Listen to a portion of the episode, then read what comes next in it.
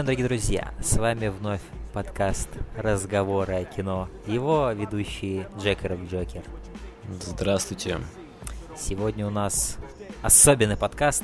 97 год, топ-10. Это потому что мы знаем одного человека под таким никнеймом? Нет, я, кстати, забыл уже об этом, но да. Это определенный был такой персонаж, который нам с Джеком известен и знаком. Интересно, где он сейчас? Интересно, чем он сейчас занимается, Джек? Ну, явно не строительством сайтов. А, кто знает, может быть, это он новый владелец ВКонтакте. А, кто знает. Но, но сегодня мы говорим о 97-м годе в кино. А, Джек... Какие у тебя общие вообще воспоминания о 97-м годе? А, ну, общие воспоминания именно... Кроме кино. Кроме кино. Да, вот что у тебя было в 97 году, припоминаешь? Ну, ой, да, я припоминаю, я припоминаю, мне было 5 лет, как раз в этом году мне исполнилось 5 лет. Это мой, наверное, самый любимый день рождения в моей жизни. Он больше всего мне в моей жизни запомнился, честно говоря, именно когда мне исполнилось 5 лет. Что-то было невероятное в той атмосфере, где я жил тогда, а, в моем возрасте, как я смотрел на мир. И в тот день мне подарили самые клевые подарки, что у меня когда-либо были. Я был просто счастлив. Это какие? А, ну, игрушки в основном. Но все игрушки были шикарные. Да, просто, просто все. Игрушки. И они мне все нравились, да. Я, и мне просто все надарили столько игрушек, что я просто был... У меня есть фотография, кстати, дорогие друзья. Возможно, я ее к этому подкасту приложу, где я с этими игрушками сижу. То есть у меня есть реально фотография, а, где мне 5 лет, и вот это мой день рождения. Так, раз уж я это упомянул, возможно, я приложу эту фотографию. Но еще у меня этот э, связан с тем, что вот где я сейчас живу, Алмата, сюда я впервые съездил, когда мне было 5 лет. Это тоже определенный такой... То есть это было мое первое большое путешествие через весь Казахстан на поезде.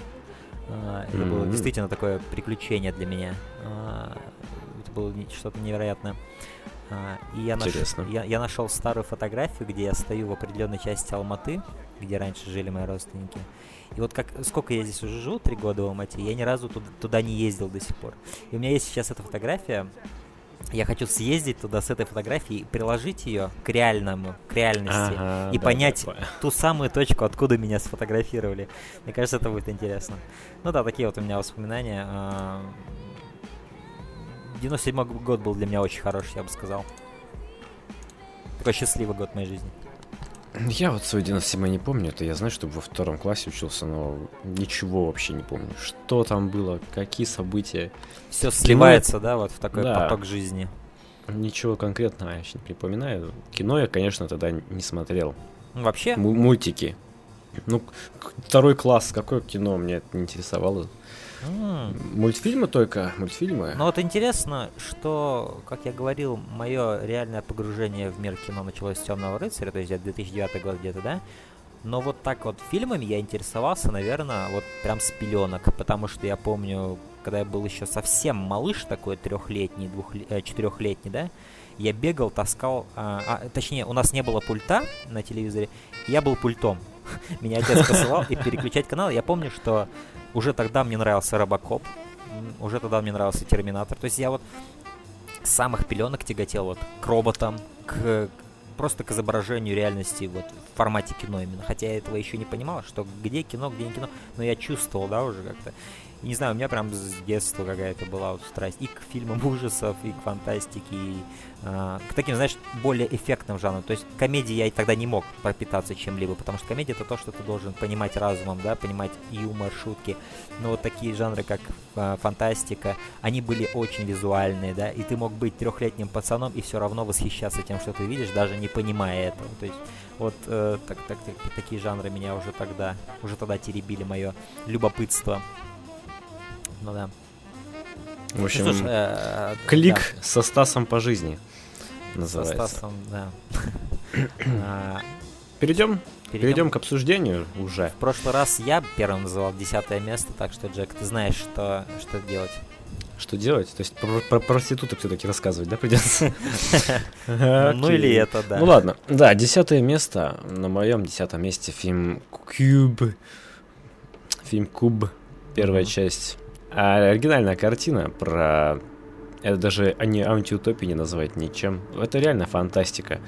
Про людей, которые находятся в таком лабиринте, и там состоящий из кубов. Мгм. Такая сетка из кубов, и этот куб один там перемещается по этой гигантской сетке, и там всякие ловушки, и все это так а, кроваво и э, очень опасно, очень опасные ловушки. Вот, и там люди перемещаются и пытаются разгадать загадки, там целая группа людей, никак не связана с собой. Типа пила, как будто бы людей взяли, посадили в одну клетку и Но причем- над ними. В первом фильме даже не раскрывается, кто их туда посадил, за что, какой всем Да. этом смысл. э, В первой что, части клёво. было больше, больше таинственности, больше Да. нераскрытости вот этой. Да. Она классная, потому что веет духом старых эм, фантастических фильмов. Вот наподобие Темного города такой дух есть, что-то Мгм. такое. Вот. Мне понравился этот фильм, смотрел я его давно, но общая концепция была настолько для меня оригинальной, что он запомнился, и я дал ему десятое место. Ну там много креативных смертей все-таки, да. Да, вот меня, кстати, привлекал, когда я увлекался ужастиками, мне очень привлекал, привлекали фильмы, где какие-то креативные э, смерти или не, не пытки, а типа такие казни, что ли. Ну, потому ну, когда что- люди умирают очень необычно и очень страшно. Не просто там застрелили или ножом пырнули, а Да. вообще там разрезает на куски или кислотой там об- обливает. Вот что-то такое жуткое. Мгм. Было прикольно весело смотреть, хотя это очень не весело. Ну, как бы для нас, для любителей жанра, это, это фан. Это фан. Да, э, это фаново, фановый такой снаф. Да. Но и он не противный, кстати. Вот, допустим, пила какая-то, какую-нибудь часть, может быть, взять там, или хостел, он может быть противный, там, этот снаф. Мгм. А здесь это э, увлекательно и так а, э, завораживающе. Ну, да, мне нравится в этом фильме то, что камера сама вот, ну, точка зрения не покидает а, куб. Вообще, от начала до конца ты в кубе вместе со всеми героями. И да, мне нравится в этом фильме э, отсутствие какой-то экспозиции и попытки объяснить какую-то более вселенную, да? Ты, ты, ты просто в кубе, и ты вместе с героями пытаешься выбраться. Это вот здорово. Это придает, Типа опять же, таинственность, э, позволяет твоему воображению разгуляться. И там еще Да. в последующем кубе, по-моему, втором, или, может быть, третьем, там был куб о, такой весь хай-тек, он светящийся, как вот в Resident Evil комната с лазером. Да, А вот в первом он такой... минималистичный очень. Он, он как будто бы не киберпанковый, такой, не стимпанковый, не знаю, как назвать. Он такой грязный, Ржавый, как в Silent Hill. ржавый. А, как в Silent Hill, да, что-то в этом духе, да.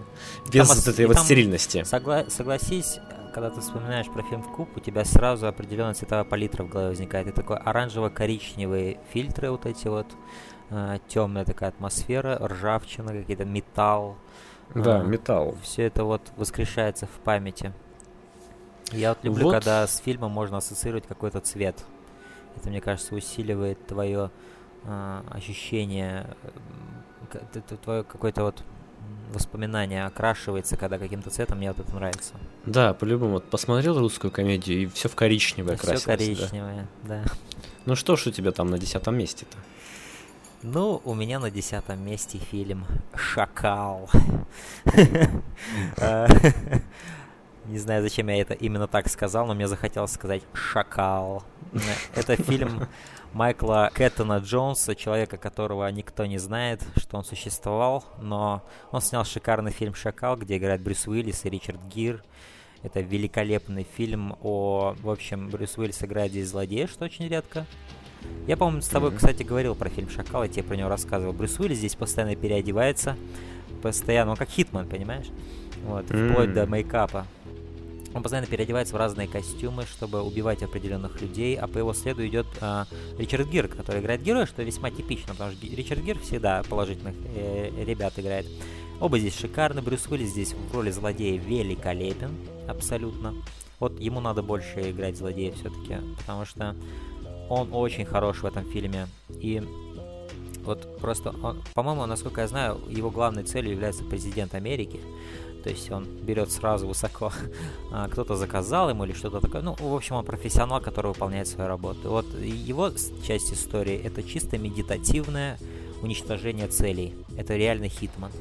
И снято Ме- не медитативно, а методичное, может быть. медити- медитативное, я сказал. Методичное, да. Вот. А, Это мед- медитативное устранение цели такое, тоже забавно. А, методично, да.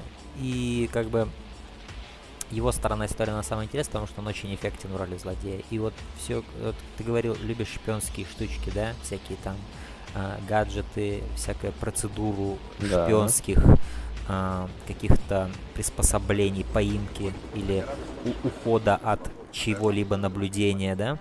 Все mm-hmm. вот этого здесь достаточно много э, в этом mm-hmm. фильме. Вот.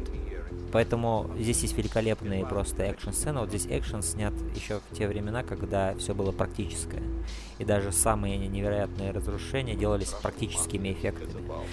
И здесь есть разрушения, но в самом финале только они. Вот, то есть фильм не тратит свой пыл, он медленно идет к точке эпика вот этого. И здесь очень хорошее напряжение, саспенс здорово сделан, очень классический такой триллер с таким запоминающимся финалом на самом деле. И да, это шикарный фильм, мне он всегда нравился. Поэтому посмотрите. Крутой Я экшен. посмотрю, и, посмотрю. И классный Брюс Уиллис злодей. Брюс Уиллис злодей.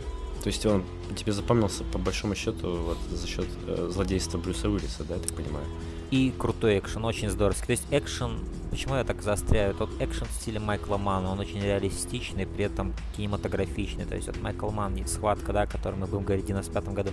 А чем я так, почему я так восхищаюсь этим фильмом? Тем, что он совмещает в себе а, артистическую сторону представления реальности, и в то же время он рубит тебя реализмом э, звуков, того, как происходит экшен, как он снят.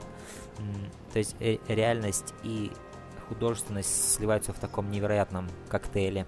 И вот «Шакал» — это вот из этой оперы э, экшен-фильм. То есть здесь, по сути, нет такого, что ты... А, экшен-фильм, а, ну как бы... Экшен-фильм 80-х, 90-х, да, нет такого вот этого ощущения. Есть вот этот вот реалистично, при этом очень кинематографичный экшен, который вот редко на самом деле можно увидеть, чтобы он держал вот этот баланс.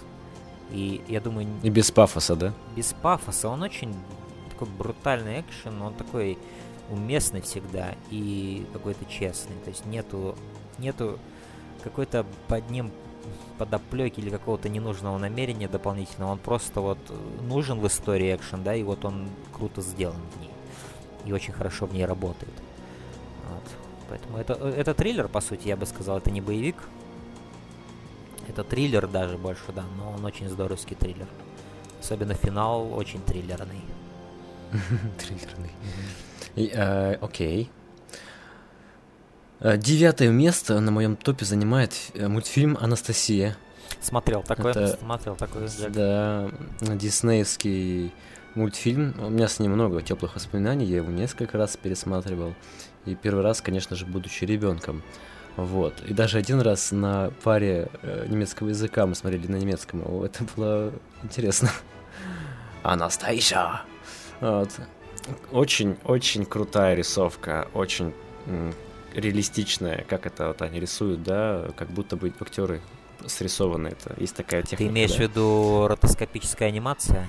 Да, ротоскопическая анимация. Как будто бы это она, я не знаю технологии создания, но как будто бы это она. Ну да, вот. весьма-весьма плавная анимация. Это очень, очень плавно. Я был так поражен этими плавностью, так, так все, а, как будто бы ты смотришь кино просто отрисованное. Вот. Про семью Романовых, про девушку эту Анастасию, которая потеряла всех своих родных, будучи там, когда были пожары в Москве, гонения э, царской семьи. Вот она укрывалась там в каком-то приюте. В итоге стала такой боевой бабой, но потом решила вернуться. И, точнее, ее вернуть решил один аферист, такой типичный м- э, парниша, рубаха-парень с крутой прической, типичный герой 90-х. Э, но он аферист, он думал, что это подделка Анастасии, он хотел предоставить бабушке ее внучку и получить вознаграждение. Mm-hmm. Оказалось, что он настоящую внучку нашел. Mm-hmm. Конечно же, завязывается любовь, и все это на фоне прекрасных э, отрисованных декораций из снежных, снежной Москвы и Нью-Йорка, по-моему, а также Париж. Все это очень классно выглядит. Ну и фантастическая часть. Помню, в детстве мне очень нравился этот Барток, летучая белая мышь. Такая была смешная. Мне всегда сам... самый, самым эпичным там Распутин казался. Ну, а Распутин он эпичный, он, конечно, злодей, мост Мост Си Он такой-. Такой бессмертный колдун. Чисто Да, у такая- него там глаза вываливаются, Да, рука да, отваливается, весь такой тощий. Мне это Он прикольный. При- Приз такой карикатурный злодей. Ну, знаешь, как Дед. оживший миф именно Распутина, именно миф о Распутине. Да. Бессмертный чувак, который просто невероятным здоровьем обладал. Именно так, да. Вот. И фильм, мультик запоминается всем красками и, и что интересно, колыбельной вот этой вот, которая поет бабушка, Мгм. очень красивая, очень красивая колыбельная, потом западает и в душу, и в, в уши, потом, потом сам ее напиваешь. Вот поэтому девятое место Анастасия. Мне Анастасия, я помню, когда на кассете посмотрел, сразу очень понравилась. А, крутая. Вот анимация уже тогда поражала. Она действительно вот эта Мгм. рисованная анимация, но настолько плавная и впечатляющая. Да, был, был заворожен просто вот такой Да, да. красотой. Переходим дальше. Да, мое девятое место это пятый элемент Люка Бессона. М. А, знаешь, я, я так думал об этом фильме, да, почему он таким особенным казался в то время, да? Да. А потому что, во-первых, таких фильмов после последних Звездных войн, которые вышли в 80-х, больше не было. То есть это были Звездные войны нашего детства, я бы сказал. Вот именно такой яркий, комплексный, разнообразный мир с, с таким, со своей какой-то экосистемой. Люди в каких-то живут в этих Будь как не контейнерах контейнерах, каких-то, да. да. У, у Да. них там душ, значит, С поднимается. холодильником меняется. Потому что да. надо экономить типа место, и все такое боксовое, Мгм. и туда к нему приезжает, при- прилетает чувак на лодочке такой, китаец, ему Да, китайский. да, да. Понимаешь, это настолько взрывало мозг. Это действительно вселенная, это классно было. И я, по-моему, его смотрел как раз, э, ну, может, в 98-м, вряд ли в 97-м я мог пятый элемент посмотреть. Но в 98-99-м, представляешь, мне было 6-7 лет, Мгм. и я смотрю такой впечатляющий мир. Причем, что меня всегда поражало в этом фильме, это богатость его мифологии. То есть фильм начинается вообще не с главного героя, да? Главный герой появляется где-то через 5 минут. Начинается вообще такие инопланетяне в таких огромных костюмах, а, п- Мгм. пытаются подняться с какого-то в, в Египте они там, да? Их атакуют Да. вот эти чуваки с такими с- псиными рожами, такие, ну, такие инопланетяне на Со свиными. Да, свины, Такие, да, такие, кабаны такие. знаешь, как- А, нет, подожди, не кабаны, это не как, кабаны не-не-не, эти. это как бульдог и свинья какие-то вот перемешанные. Но Да-да. вот такие вот интересные дизайны, костюмы, просто, ну, вот, вот дизайн всего, что есть, там декорации, это все в точку было, все было настолько клево, настолько харизматично. И настолько- много комедий было. Было много комедии. а, ну, комедия, на самом деле, это не, не самая сильная сторона этого фильма, сейчас Ну, я могу и так не- сказать. Хотя да и тогда- не центр, в принципе. Хотя тогда мне все казалось смешным, что есть в этом Да, фильме. да. А, и просто как... Даже вот посмотри, как выглядит в этом фильме Брюс Уиллис. То есть вот эти вот милированные волосы, это у него а- а- оранжевая вот эта майка, да, Мгм. безрукавка. Просто такой образ интересный, да? Такого Брюса Уиллиса мы никогда не видели. Я когда пересматривал недавно, мне почему-то захотелось побольше уделить внимание Крису Такеру, и я получил массу удовольствия от его... Руби Роуд, или как ты его да. там... Что-то такое, да, вед- вед- радиоведущий, этот подкастмейкер такой весь. Он, он, он очень харизматичный актер. Он в эти роли просто попадает. Да-да-да. А, даже вот имя главного героя Корбен Даллас. Но это не забывается, понимаешь? Возможно, не забывается, потому что я смотрел этот фильм миллиард раз. Но просто Корбен Даллас это не какой-то Джек Ричард. это это Корбен. Джон. Вот ты где-нибудь такой слышал? Корбен Даллас. Обычно какой-нибудь Майкл Джонс. Да, да, то есть Джон Уик. Джон Уик. Это Корбен Даллас, понимаешь? То есть там есть Даллас, то, что мы знаем об Америке, да, город такой Даллас. И есть вот Корбен, такое вот уникальное имя. Это вот такая смесь великолепная. А вот она вот воплотилась и в самом образе. И даже вот то, что ему там мать постоянно звонит, почему-то мне... Ты, я слышал, ты выиграл путевку, а вот мать ты никогда не позовешь. То есть все вот эти маленькие Мгм. моменты, даже вот этот телефон, по которому он говорит со своей матерью, он такой маленький, какой-то митя- миниатюрный, интересный, такого не, не видел я раньше таких телефонов, особенно в то время, конец 90-х. Мне все так казалось настолько действительно футуристичным, интересным. А, Даже вот э, злодей Зорг в исполнении Мгм. Гарри Олдмана. Ну, насколько Гарри он Олдман, шикарен в этом фильме, а? Насколько он харизматичен. Это его хромота, как он ходит так на одну ногу. А, и то, что у него какая-то там слизь постоянно течет из этой его пла- пластиковой хрени на, на голове. это все настолько запоминалось, и была какая-то тревога в его персонаже. Когда я впервые увидел, как эта слизь мерзкая стекает у него, когда он там нервничает что-то, мне аж так немножко страшно стало. Что у этого ну, чувака ну, там, там вытекает из головы? Это, это, это было влияние вот этого суперзла, которое с ним вышел на контакт. Угу и говорила ему, типа, да. достань мне пятый элемент, да. иначе тебе не поздоровится. Это да. была такая своеобразная угроза, и вот только один раз она потекла, эта слизь тоже. Да. Ну, это почти как будто бы мозги вытекали. Да, это было так жутко, и вот в этом красочном фильме были такие жуткие моменты, это было здорово.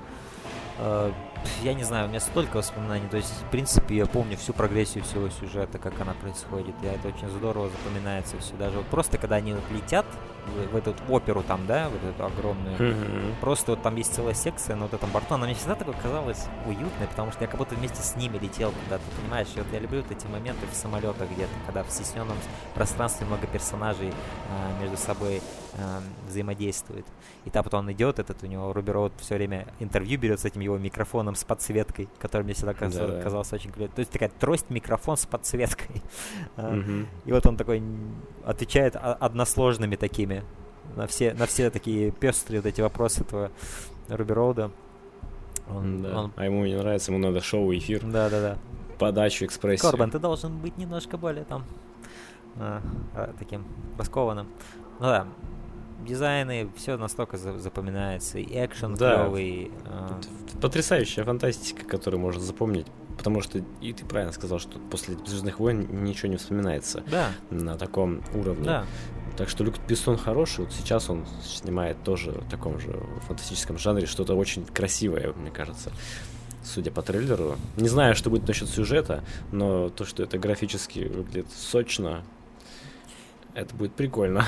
Конечно, уже на базе того, что все это на компьютерной графике сделано, это не будет так интересно, как пятый элемент, в котором столько всего было практического, что ты реально ощущал реальность этого мира. А, ты ощущал, что вот эти все предметы, они находятся внутри этого мира. А, конечно, такого уже не будет с а, Валериан, да, Валериец. Да. но, но, но, но вот в этом Валерьян, да. Но вот в этом мире, где мы живем, да, где все снимают компьютерные эффекты, то есть Люк Бессон хотя бы какие-то интересные дизайны там, да, и, и, и, эм, применяет. Уже по трейлерам видно какие-то интересные существа, какие-то интересные моменты. Да, да. Хоть он и продался в эту, хотя не продался, он скорее сдался и поддался этому тренду всего компьютерного, да, хотя бы он в этих рамках что-то пытается сделать другое. Это уже похвально. А, но пятый элемент, незабываемый фильм, от начала и до конца постоянно удивляет тебя какими-то визуальными решениями. Вот эта оперная певица, да. Начинает ну, она... С таким великолепным голосом. Она начинает петь начинает... классическую оперу, потом какой-то чуть ли не рэп у нее там начинается. А, по- угу. Потом, потом ее стреляют в нее, и он у нее из живота достает камень. Это великолепно. И, конечно же, Мила Йович, как ее можно. Вот, кстати говоря, «Пятый элемент» — это один из фильмов, в которых мне Мила Йович не бесит. Согласен, согласен, потому что здесь ее ограниченная возможность, э, ее ограниченные способности актерской игры, они ей не мешают, потому что она играет немножко такой полуумственно отсталого персонажа, вот который... Ей, ей идет. От, вот этот пафос, о боже, Мультипаспорт. Да, мультипас. Да-да-да. Это классно было. Я Корбен Даллас. А, да, то есть... Бадабум. А, это здорово. Мил ее здесь была очень органичная. И, и прикид у нее тоже запоминающийся. От начала и до конца. То есть в самом начале, помнишь, когда она этими бинтами вся обмотана? Не, потом она меняет немножко. Ну да, но я имею в виду... стринги натянуты да, на плечи. Да, да, да, да, да. Такой типа футуристичный у нее тоже такой. Да, и помнишь, эти там были такие панки в будущее. Мне всегда прикалывали в фильмах, когда как изображают панков uh-huh, будущего. Uh-huh. Это наподобие э, будущего в фильме «Назад в будущее», когда эти негодяи были одеты во все такое непонятное. Да. И здесь тоже довольно смешно сейчас смотрится. И в этом есть особая романтика. Ну или вот эти микроволновки, в которые там какую-то хрень, маленькую ложь, а там а, через, курица. через минуту там курица такая готовая, здоровая. Просто такая фановая идея, да, футуристичная. Mm-hmm. В будущем... Мне, знаешь, понравилась сцена, сцена, где вот эти все элементы дома у него используются. Там, когда к нему приходят его генералы устраивать его на миссию. Он их прячет в холодильник, потом приходит этот священник, он его прячет в кровать, а потом достает сначала священника, тот замотанный Да. уже пленкой. И он его открывает, открывает, да, от- открывает холодильник, а эти уже замерзли. Короче, Да. про всех забыл. Да. А, еще саму эту Лилу Да, в в душе оставил. да. Короче, так забавно. Вот это вот комедия, как комедия здесь работала, действительно. И здесь присутствует вот эта кинетичная а, режиссером еще молодого Люка Бессона, вот с такими какими-то резким монтажом, где надо, с какими-то наездами быстрыми на лицо героя. Просто кинетика, такая энергия ощущается в этом фильме. Да. Это вот Прошу прощения за скрипы, у меня провод запинается просто об Да, я даже ничего Сорян. не слышал.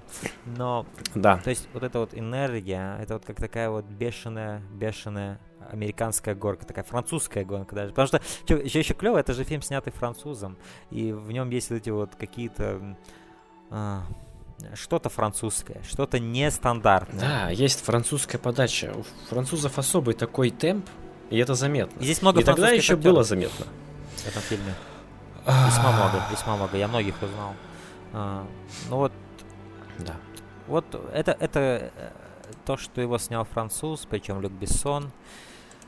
Это, это джекпот, это джекпот, это все здесь хорошо сошлось. И в плане даже вот кастинга, да, вот ни одной придирки нет, чтобы кого-то я заменил на кого-то другого, на кого-то актера. Да, да. Вот все на своих местах. Даже президент, а, президент этот, который такой негр с, полузак- с- полукосым взглядом.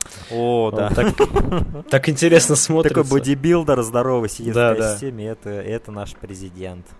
Да, это здорово. И, в, и даже драма тут клевая в конце, когда там Лилу смотрит, такая при смерти, она раненая смотрит, типа, история планеты Земля, да, и там вот эти все войны, и она вот у нее такой же еще открытый разум, она впервые все это и она так плачет, ты как будто вместе с ней хочешь плакать, смотря на то, как люди Ну, на, ей еще друг же, друга. да, ей же положено по судьбе спасти Да, мир да. от тьмы. А она насмотрелась этого и думает, а зачем, Зачем спасать, спасать? людей, если они сами И себя вот этот, вот этот мир? солдафон, вот этот чувак, мужлан, Корбен Даллас говорит ей ради любви, да, и вот как бы он Мгм. нашел нужные слова. И даже вот это в конце, там, когда спичка, у них там огня нет, последняя спичка, и Корбен Даллас ее зажигает, и на момент кажется, что пламя гаснет, и ты такой каждый раз, Да, да, хоть да. и смотришь уже миллионный раз этот фильм, то есть каждый раз тебя это трогает, потому что это все снято клево, это хорошо снято, все было, все очень классно, эффектно и эффективно.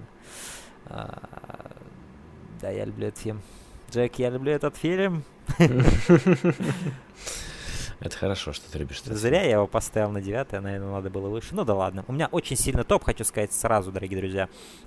Это один из самых Сильный сильных топ. топов вообще всех моих топов.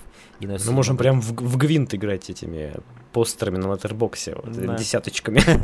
Ну, гвинт это ведьмачья Да, игра. это ведьмачья игра. А, Окей. У меня на восьмом месте стоит э, умница Уилл Хантинг с Робби Уильямсом и э, Мэттом Деймоном. Мне очень нравится этот фильм. Ты сказал А, с, Робби, с Робби Уильямсом? С Робином Уильямсом. вот это уже другой человек.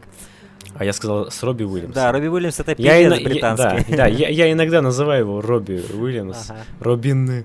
Робин. У меня глотаются буквы последние. Да. Скоро я буду просто говорить как-то так. Как А. очень-очень э, деревенский американец. Мы будем общаться этими звуками короткими и длинными. Да. А, вот этот фильм про вундеркинда молодого, который там подметал полы в какой-то а, школе высшей. Ну, такой озорник, в общем-то. Но он действительно гений. Он там математические формулы решал нерешаемые. Ну, действительно такой гений, которому, в общем-то, не нужны Нобелевские премии. Он сам по себе, в общем-то. И вот там ввязывается в драку, его арестует полиция. Но один э, но один психотерапевт, который играет Робин Уильямс, Робин Уильямс, вот, он его заставляет, так скажем, пройти курс психотерапии с ним, чтобы пообщаться и, так скажем, его наставить, что ли, на правильную жизнь, чтобы он нашел себя. И Вот этот фильм состоит из, по большей части, это диалогов, вот этой беседы главных героев. И эти беседы настолько живые, настолько реалистичные, этим, этим они и захватывают. И ради этого только стоит смотреть. Они живые и трогают. Темы в них не скучные. реакции актеров очень натуралистичные. В одной из сцен э, Робин Уильямс импровизировал он рассказал при Мэтте Дэймоне шутку про какую-то там... А, про пукающую свою жену, и тот реально рассмеялся, потому что не ожидал услышать от него такое. По сценарию этого не было. Вот. Поэтому это прекрасный, прекрасный фильм. И, по-моему, там такая концовка немножко грустноватая. Но тут даже Бен Аффлек играет. Тех пор, по-моему, с этим, с Мэттом Дэймоном они еще не расставались. Но они вот. вместе, по-моему, написали сценарий этого фильма, насколько мне известно. А, так, да. Спродюсировали да, вроде тоже они его. Какой, какой-то еще один фильм они, помнится, вместе делали. Да, Тоже да. что-то такое про... Это, а может быть, это он и есть? Это их детище, это их детище, их обоих. Они оба сценаристы. А, и Бен Аффлек тут тоже играет роль друга Мэтта Дэймона. Да, он играет друга, они там участвуют в драках, что-то ходят, играют без баскетбола. И в какой-то момент Такие... он ему спрашивает, э, типа, я буду больше, а он ему говорит, я буду больше рад, если ты уедешь от нас, несмотря на то, что я тебя люблю, потому что я знаю, что ты заслуживаешь да, большего, ему, чем... Конечно, чем... ему не место вот в этой деревушке, там, в этом таком пригороде, что ли. Да. Реально талантливый парень растет. Мне нравится там сцена, мне нравится там сцена, где он одного такого напыщенного э, типа умника на место ставит в баре, который там бросается какими-то отсылками на какие-то книги, э, чтобы унизить какого-то чувака в баре, mm-hmm. в котором обычно Мэтт Дэймон сидит с Беном Аффлеком. Он подходит к нему и начинает просто его уничтожать, понимаешь? Просто уничтожает его своим знанием уже. Вот, и тот просто так э, язык проглатывает и уходит. И его тут хорошо показано, что такой парень, вот Мэтт Дэймон, который сыграл персонажа, обладает таким не багажом знаний, а с прямым знанием каким-то. Он понимает суть вещей, он относится к жизни как-то напрямую. В нем нет, такой умный. в нем нет, так скажем, он не построил вокруг себя стен, стену из собственного ЧСВ. Он очень простой чувак такой, который очень просто на вещи смотрит, но в то же время он да. супер умный. Таких людей, мне кажется, практически, ну, очень мало. То есть, в основном, если человек в чем-то сильно преуспевает и что-то сильно хорошо знает, и он знает, что он это знает, и он знает, что он хорош в этом, он чаще всего ставит себя выше других людей. И у него образуется определенный такой барьер между ним и всеми остальными, который он сам создает. Мэтт Дэймон в этом фильме играет именно умницу Уилла Хантинга, гения, который остался в народе. И ему там было комфортно. Да. Вот. Э, твое восьмое место.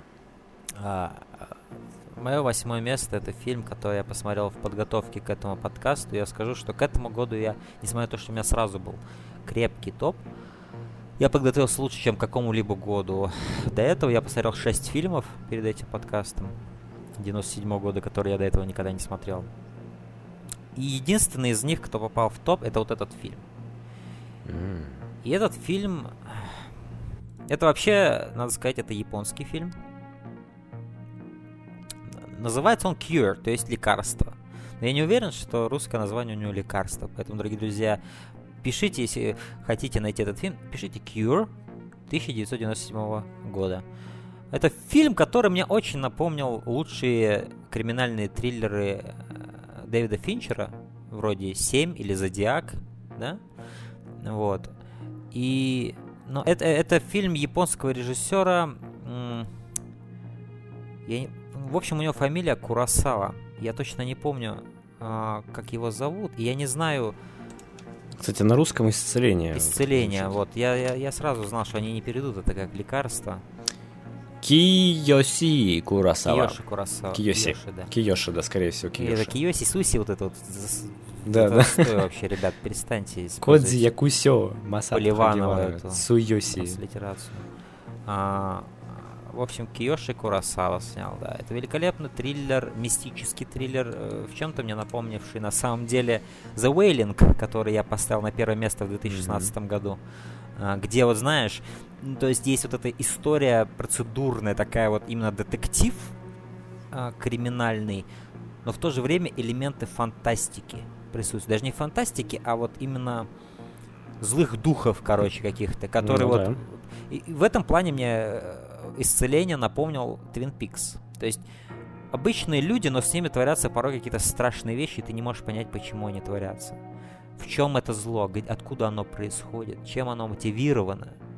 Вот главная загадка этого фильма — это мотивация зла, потому что ты видишь плохие вещи, как они происходят, так же, как и The Wailing, но ты не можешь увидеть мотив, и это самое пугающее.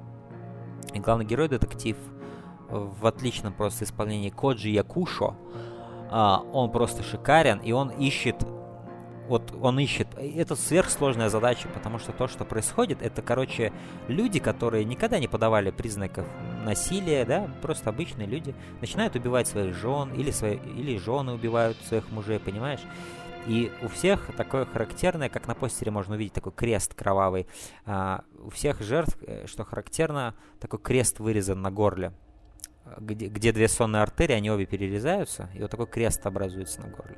И это как бы получается след, по которому идет э, детектив. Но, конечно же, без того, чтобы поверить во что-то сверхъестественное, решить этого невозможно. Потому что чем дальше он идет, тем больше он понимает, что обычной логикой человеческой жестокости здесь ничего не объяснишь. Вот. Этот фильм, чем он великолепен, даже не вот этим сюжетом и никакой... Не какими-то привычными моментами, за которыми мы обычно хвалим, там, режиссура, музыка, да, там, атмосфера понравилась. Все это здесь здорово. Но чем мне этот фильм понравился, это своим минималистичным сторителлингом. То есть, в обычном детективе бывают там твисты, да, определенные, подчеркиваются режиссуры моменты, на которые надо обратить внимание. Типа, фильм разбрасывает подсказки, и ты должен их собрать. Но так он явно их разбрасывает, чтобы ты оставался в моменте, да, чтобы ты оставался погруженным в историю, несмотря на то, что каких-то явных ответов в ней нет. Ты должен оставаться как бы... Фильм должен э, как бы чувствовать вот эту надобность тебя, подпитывать твой интерес. И это, в принципе, да. обычная практика и очень понятно. Но вот этот фильм он порой показывает ненужные моменты очень, точнее, незначительные моменты очень подробно. И суперзначительные он пролетает мимо них, понимаешь? То есть он он не заостряет внимание на том, что действительно важно. Вот что я хочу сказать. Mm-hmm. Это очень интересный вид сторителлинга, потому что все здесь есть, но ты так же, как детектив, должен это найти. И вот это очень здорово, потому что особенно здесь очень эффективен финал, который настолько минималистичен. То есть вот мы с, с тобой, помнишь, в прошлом подкасте в Киноманьяках говорили про фильм «Живое», да? Насколько там была mm-hmm. подчеркнута концовка. Бум-бум, смотрите, у нас как тут все плохо, какой ужасный финал. Прочувствуйте ужас. И я говорил тебе, что без музыки это было бы гораздо эффективнее, да? Если бы мы просто еле слышали mm-hmm. из-за вот этого окна, вот этого, да, вот этой капсулы, просто так глухо слышали крики Джиллен Холла «Не открывайте», да? Насколько бы это было здорово. Вот этот фильм — это апофеоз такой концовки, потому что она настолько минималистична вот в своем визуальном ужасе того, что произойдет сейчас, что ты просто даже это можешь упустить. Но если ты это подметишь, ты начнешь перематывать 30 минут последние и опять все пересматривать в поисках дополнительных ключей, потому что это настолько интригует, концовка настолько эффектная в своем вот этом вот в своей элегантности, как она мимоходно, мимолетно тебе просто показывает кое-какой ужасный момент, и ты прям начинаешь, господи, я хочу понять все это. И вот такая вот загадка, она очень здоровская, очень интригующая, именно благодаря тому, что она не напирает на тебя, не наседает на тебя э, и не навязывается тебе, понимаешь? И вот такие триллеры я больше всего люблю, даже вот игры даже я такие больше всего люблю, с минималистичным визуалом, которые вот, как вот Dark Souls, почему я люблю так сильно Dark Souls? Потому что, несмотря на то, насколько богатые и интересные здесь миры, мифологии и истории, все они остаются на волю твоего, твоего желания исследовать их. Если ты будешь их исследовать, ты найдешь одни из лучших историй в играх. Но если ты не будешь исследовать, то ты здесь вообще ничего не увидишь. Тебе покажут, что это какая-то голая игра без сюжета. Вот. Также вот Shadow of the Colossus, там, другие игры, там, Silent Hill, да, во многом. А, вот. И э, это такой фильм, понимаешь? Он, он, он mm-hmm. очень, очень... Я, да, я не знаю, как это описать таким, каким-то определенным одним словом. Но вот в этой своей эстетике он очень эффективен. И концовка, она абсолютно без шок музыки звучит. Ну, она просто вот так, хоп-хоп-хоп. Такой момент, просто ты его ловишь, и все, и титры идут. Понимаешь? И там такой городской массив, вот этот Токио 97 -го года. такое солнце встает, или садится, там непонятно, закат или рассвет. Такое фиолетовое небо, и вот эти титры идут, понимаешь? И ты просто такой, вау, вот это была концовка, реально охрененная концовка. Вот. Поэтому Cure, опять же, он на восьмом месте, но только потом... Возможно, он мог бы быть и выше, но у меня, видишь, нету с ним какой-то сильной истории долгой, да? Но то, что он уже сюда попал, это говорит о том, что он реально меня впечатлил, потому что он потеснил такие фильмы, как «Шакал» и «Пятый элемент». А, это э, действительно о многом говорит на самом деле. Вот, поэтому я вам советую с ним ознакомиться. Конечно, многим он может показаться скучным или что в нем ничего не происходит, как раз из-за того, что люди будут ожидать, ну, более стандартного какого-то сторителлинга, да, более эффектного какого-то вот именно в плане вот очевидных манипуляций, да. Все-таки вот мы любим Финчера, но он, но он во многом очевиден в том, что он делает в своих триллерах. Uh, он красуется много. Вот этот фильм, он не красуется, хотя здесь есть красивые кадры, красивые планы, но он не красуется. Он очень так в себе остается сдержанным до последней секунды. Это я в нем очень уважаю. И поэтому вот он так затянул меня в свой мир. Потому что это казалось, что мир, э, э, мир этого фильма живет вне зависимости от меня, от меня как зрителя. То есть он не живет для меня, чтобы я его увидел под какую-то музыку, под какой-то монтаж. Вот он, он там есть, и я просто вот, у меня есть привилегия посмотреть на него. Но он мог бы жить и без меня все это время. Вот такое ощущение. И мало какие фильмы им обладают. И вот этот фильм обладает. Поэтому, да, моя рекомендация. Ну, японцы, японцы, они такие минималистичный народ. В целом. Ну, я бы не стал упразднять до того, что это японский фильм, поэтому он такой... Я смотрел много разных японских фильмов. Я посмотрел фильм Такеши Китано «Фейерверки» в подготовке к этому подкасту. Он абсолютно не маним... он, он очень стилизованный, очень Такеши Китановский такой. А вот этот фильм Киоши Курасава, он действительно весьма-весьма эффектен в своей неэффектности, так скажем. Посмотрите Cure. Куре. Посмотрим. Куре. Куре. А, ладно, а, на моем седьмом месте фильм «Контакт» с э, Джоди Фостер. А, помню, я был влюблен в этот фильм. Да я до сих пор его люблю. Пересматриваю с удовольствием, в принципе. Роберт Замекис снял. Там еще Мэтью МакКонахи играет. Маканаги. Маканаги, да насрать. Знаешь, знаешь, что самое интересное? Это то, что этот фильм так. очень много имеет общих тем с Интерстелларом, где МакКонахи играл главную роль. А, очень много общих да? элементов. То есть защита а, защита идеи исследования космоса перед скепсисом современных людей, которые уже позабыли романтику подобного и ищут только практические и уже не мечтают о чем-то большем.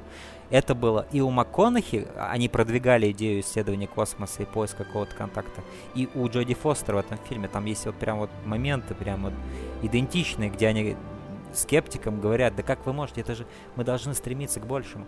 Вот. И а, идея вот этого вот путешествия в какое-то пространство, где герой так, а, и он летит куда-то, как вот в «Космической Одиссее», в обоих фильмах это присутствует. Ну, я много параллелей увидел, честно говоря. Очень много вспоминал об Интерстелларе, когда смотрел.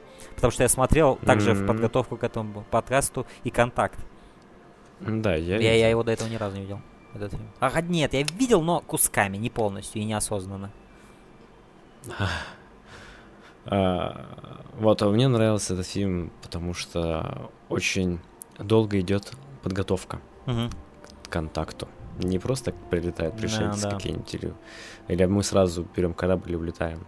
А здесь сначала на базе там ловят какие-то шумы. Они думают, что это за шумы, разгадывают их, расшифровывают. Оказывается, что там целая карта космического корабля, который и не корабль-то вовсе, а такая своеобразная машина времени пространства. Да, да. Вот этот дизайн меня удивил первый раз. Я впервые столкнулся с тем, что можно так видеть космический корабль.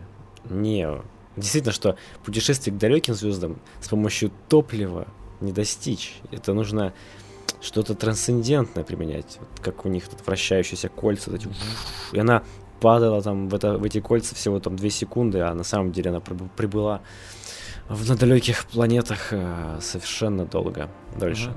Это очень круто. Это так меня завораживало в детстве. И сейчас тоже завораживает. Вот это мне очень нравится. Больше, чем а, а, сам откровенный контакт. Uh-huh. Вот поэтому мне и прибытие понравилось, потому что в нем долго uh-huh. так тянут, тянут, тянут так. По сути, фокусом вот. является не сам контакт, а подготовка. Не сами пришельцы, да, и реакция людей, людей на это, да. да. Угу. Да, это классно. Ну и вот эта а... э, открывающая сцена из, из космоса, которая тянется, тянется через галактики, и ты видишь, как будто перематывается история человеческая, то есть эм, там такой радиопередачи, музыка, да, и как будто ты отматываешься назад, уходя дальше от этой, от Земли, да, то есть там такой очень эффектный, однодублевый такой полет через все галактики в самом начале фильма, с этого фильм начинается. Тут, э, Я очень, уже не, очень, не помню очень, начала. Эффектно сделано на компьютерно, вот в плане компьютерных эффектов, потому что Роберт Земекис всегда был пионером компьютерных эффектов, даже вот когда э, его Биовульф вышел, да, ни у кого не было такой mm-hmm. анимации компьютерной в фильмах, как вот в Биовульфе. Да, да, То есть да. Земекис всегда был очень заинтересован такими технологиями. И вот здесь есть, есть вот действительно какие-то невероятные моменты, где, например, Дженна Малон, кстати, здесь просто молодую Джоди Фостер играет, девятилетнюю я вот так смотрел, это Дженна Малоун? Вау, это Дженна Малоун, это так здорово, я такой молодой, я никогда не видел. И там есть просто момент, где она бежит, когда ее отец падает, да, замертво там, она бежит за этими таблетками его. И там есть такой замедленный момент, где она бежит по коридору, бежит, бежит, бежит, бежит вот так через, через весь коридор, по, по, поворачивает в разные стороны, идет, бежит к, э, к шкафчику с лекарствами, и это сделано так, как будто все это было отражение шкафчика, и вот она на самом деле... То есть ты как бы видишь план, как она на тебя бежит, а потом это одновременно становится зеркалом. Да, и она да, открывает шкафчик. Это, это так... Это ломает Я, я впервые это да, увидел, так. на самом деле, не в фильме, а была гифка на Reddit. Кто-то запустил гифку, я даже не знал, что это из контакта. И вот в гифке, я, я помню, это мне голову взорвало просто. Потому что я вот вижу, вот она бежит, бежит. Оказывается, это все это время было отражение. это просто так гениально сделано. В самом фильме, кстати, это меня так не впечатлило, потому что это как-то э, в моменте фильма, да, это как-то естественно оказалось. Когда вот я в отрыв, в отрыве от этого контекста это увидел, мне это реально очень впечатлило. Но это, тем не менее, очень впечатляющий момент был. Он такой не обязательный, но просто интересно сделанный момент. Такой драматический. да. Вот, в целом, в целом, в целом фильм классный, и всем советую посмотреть, кто любит а, фантастику, познавание космоса, там космические темы, без а, вот этих вот самих пришельцев в форме пришельцев. Кстати, здесь их вообще да. нет. Вот в этом э, каноничном, э, стереотипическом виде. Э, когда я был маленьким, смотрел этот фильм, я все ждал, когда же она там найдет, ну, встретится с самими инопланетянами, вот этими другим разумом. Я был немножко разочарован, потому что там встретил, в общем-то, ее ага. отец, да, ведь? И так думал, а где пришельцы-то? Ну, покажите мне пришельцев. Ага. я так любил эту тему, но со временем это по-другому воспринимается. Знаешь, для меня этот фильм был очень хорош до момента, когда она слышит звуки пришельцев впервые. То есть она же там ловит эти, у нее тарелки там, где-то в Мексике это все происходит. Э, до этого фильм был охрененен. А после этого начинается политическая часть. не то чтобы я против политики в целом, да, это необходимо для такого масштаба истории. Но как это было сделано? Это было сделано очень карикатурно. Там вот такие чувачки в костюмчиках. Там э, Джеймс Вудс играет такого чисто такой чувак от, от правительства, который такой все контролировать пытается. Там э, вот этот религиозный фанатик появляется, такой настолько... И он же и террористический акт совершает на, на первой установке. Он очень карикатурный, mm-hmm. он ужасно карикатурный, как будто его сделал Майкл Бэй. Он пришел на съемочную площадку э, контакт и говорит, Роберт, а давай-ка я тебе помогу, отдохни пару дней. И вот этот кусок вот с этим религиозным фанатиком он как будто сделал. Потому что он настолько карикатурный, у него, у него бешеное лицо, у него вот эти зубы. Это, это сын Гарри, Гарри Бьюзи, такой с, с очень таким странным лицом чувак, с такими длинными волосами, такой чисто карикатурный религиозный фанатик. А, и вот да, этот да, чувак, да. который ее спонсирует, который все время в самолете летает, мультимиллиардер вот этот, он абсолютно мультяшный, он абсолютно мультяшный. То есть он, он отыгрывает очень мультяшно свою роль, очень карикатурно, как будто он из отдельного фильма, как будто это какие-то а, элементы другого фильма сюда пришили на самом деле. То есть для этого в, э, ВКонтакте, ВКонтакте чуть не сказал. до этого фильм «Контакт», он был такой очень-очень клевый, такой, ну, как, такой м- драматично, такой, ну, хороший такой был темп у него какой-то был. Хотя МакКонахи тоже немножко здесь играет так. МакКонахи ст- ст- старой поры, когда он еще не был особо хорошим актером. А, да, и вот были какие-то элементы, но они все равно не портили сильно картину. Вот. А потом уже началось с, с этой политикой, уже началось, но все равно до самого конца в фильме все равно вот, вот я, я считаю Джоди Фостер здесь великолепно вообще, абсолютно великолепно в этом фильме. Мгм. Никто лучше нее не мог во- во- воплотить роль вот этого энтузиазма, а, исследования, вообще вот этого контакта, да, с пришельцами, да. Просто ее энтузиазм, он, он абсолютно, абсолютно, абсолютно правдивый, честный. А, это прям он из ее глаз светится. Она прям про, она жила да, этой роли. Очень выразительные глаза. Она здоровски Фостер. сыграла эту роль. Это а- она лучшая часть вообще этого фильма в плане актерского состава. Вот. Да. Ну, и конечно. через нее как-то вот э, общая эта линия, она еле-еле, но уцелела для меня. Общая линия хорошего фантастического фильма на тему первого контакта с пришельцами. Но вокруг него, вот во- вокруг нее этой линии было много клише, много, много какого-то карикатурности, которая мешала этому фильму стать чем-то большим для меня и попасть в топ. Да. Здесь было много странных моментов, которые я подумал, блин, зачем, зачем они так это сделали? Потому что снят фильм великолепно. Там есть просто вот план, где она сидит в этой Мексике, да? Первый план, где она вот в Мексике. Она сначала же в другом месте там работала. Потом там закрыли ее Мгм. отдел. Вот это не перестали финансировать. Потом она, ее начал финансировать этот чувак мультяшный, о котором я говорю, мультимиллиардер. И там есть просто момент, где так показывает такой план, тянущийся такой, знаешь, вот этих тарелок огромных, с помощью которых она ловит сигнал, да? И вот он идет, идет, тарелка за тарелкой. И там есть момент, где она просто... И, и на нее план. И у нее шляпа такая же круглая, как эти тале- тарелки. Вот интересно такое визуальное решение. Вот эти тарелки идут одна за другой. И вот эта шляпа, ее такая же круглая, такая же белая. И она там сидит с таким лицом, типа, я все-таки должна это... Такое уставшая, но не потерявшая энтузиазма. Ну, клевый фильм, да, но есть определенные тут моменты, конечно. Но вот я должен сказать, сам момент, когда к которому все идет, да, вот эта капсула и вот, вот этот весь... Это было очень саспенсово. Я прям такой, ух, я действительно напряженно был. Безусловно. Там даже это Карл Саган в сценаристах указан, это известный э, ученый, который по космосу, Ага. короче говоря, по исследованию космоса занимается. То есть э, был у них специалист, так скажем. ну как, что значит был специалист? Они на основе его многих э, видений и теорий, видимо, делали вот эту вот Ага. саму машину, какие-то э, формулы Ага. и прочее. Это очень круто, когда нормальная подоплека такая Мгм. реалистичная. Да. Хороший фильм, хороший фильм, действительно. А, да. Ну, и, и на седьмом месте у меня Гаттака. Кстати, тоже о космических, э, А. космических, а, о стремлении в космос, о стремлении в космос, да. О стремлениях Это- в космос. Да, вообще о о стремлениях. стремлениях и о, пре- о преодолении каких-то своих врожденных дефектов. Э, Фильм о человеческом духе, я бы сказал. Фильм Эндрю Никол, по-моему, его снял, или как этого? А, Эндрю Никол, да, я, я абсолютно прав, Джек. А, Ума Турман, Джуд Лоу и, конечно же, Итан Хоук. Великолепный, Да, Итан Хоук. Обычно меня Итан Хоук Согласен. немножко раздражает. но иногда фильмах, он но хорош. Иногда здесь он, он действительно менее... хорош. Здесь Да, он был да, действительно да. классный. Абсолютно красивейше снятый фильм. С, с очень уникальной э, с- с, эм, концепцией. В плане. Ну, Для наших слушателей.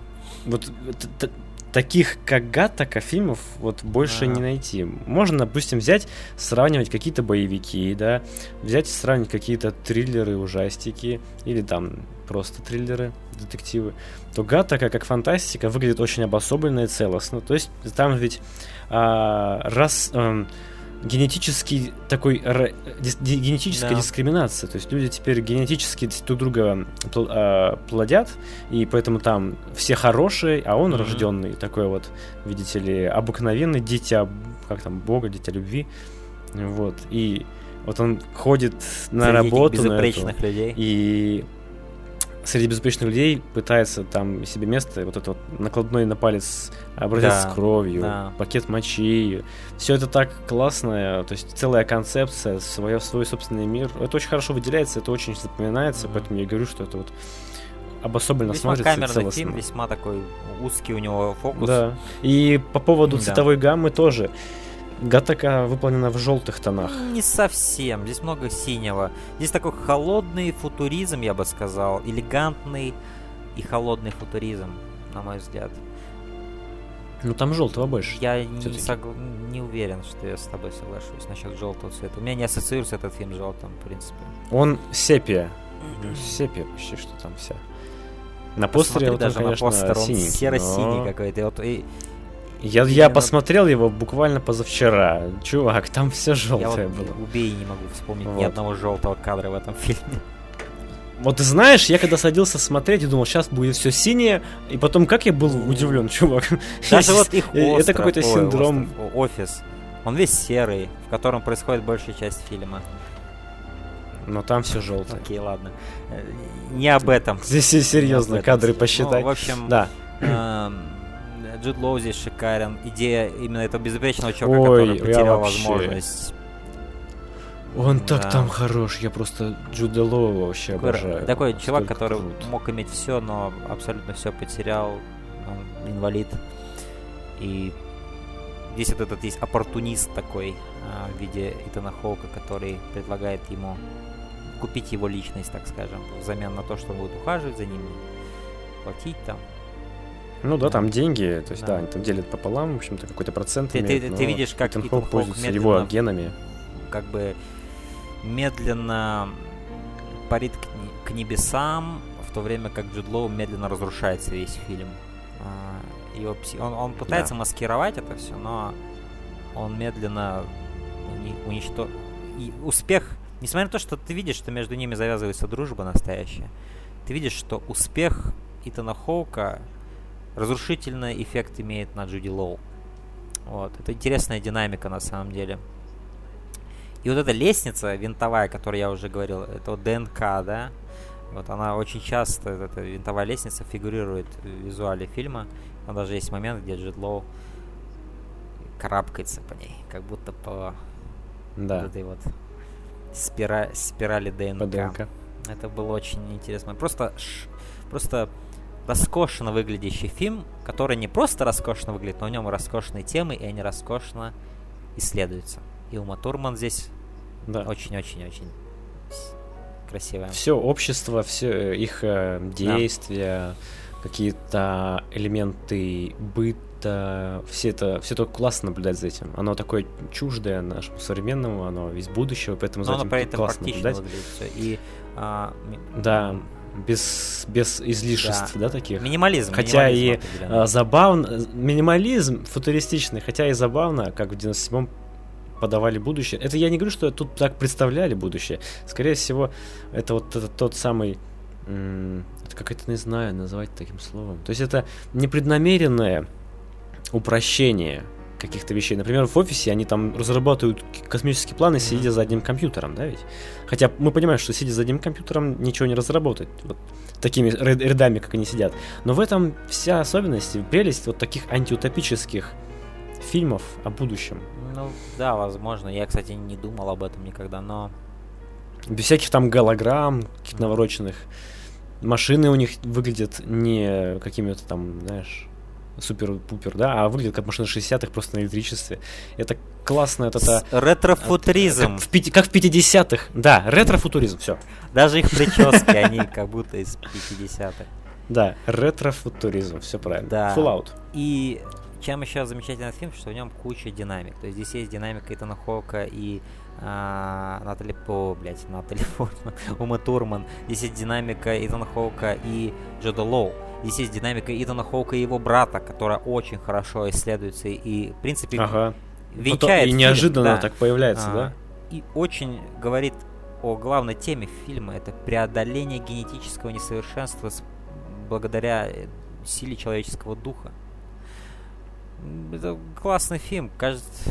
Ну, Там Да. есть очень здоровская реплика, вот когда они в- во взрослом уже возрасте и еще раз заплывают, да. делают этот заплыв, когда они и в детстве всегда делали заплыв, они идут в океан, плывут. Я знаю, что и его брат, да. который угу. генетически да. он не может достичь, не может перегнать себя и спрашивает, почему ты побеждаешь, почему у тебя получается. Он говорит, я не оставлял сил да, на обратную да. дорогу. Да. Это такая... Еще там музыка такая. Лайнер такой абсолютно уничтожающий. Mm-hmm. Потому что он настолько стремился преодолеть свои несовершенства, что он был готов умереть ради этого. Ну, он даже не столько он, он стремился преодолеть несовершенство, потому что в нем жило У него больше было к звездам. Он очень амбициозный. Да, он вот именно хотел туда. Но это тоже тема для звездам. размышления. Почему он туда хотел? Так ли он хотел эти звезды, или он хотел даже самому, самому себе доказать, что все вокруг не лучше него, что он может туда попасть, несмотря ни на что. И, и в этом проявить свой человеческий дух, и в этом проявить себя как «я не хуже всех остальных».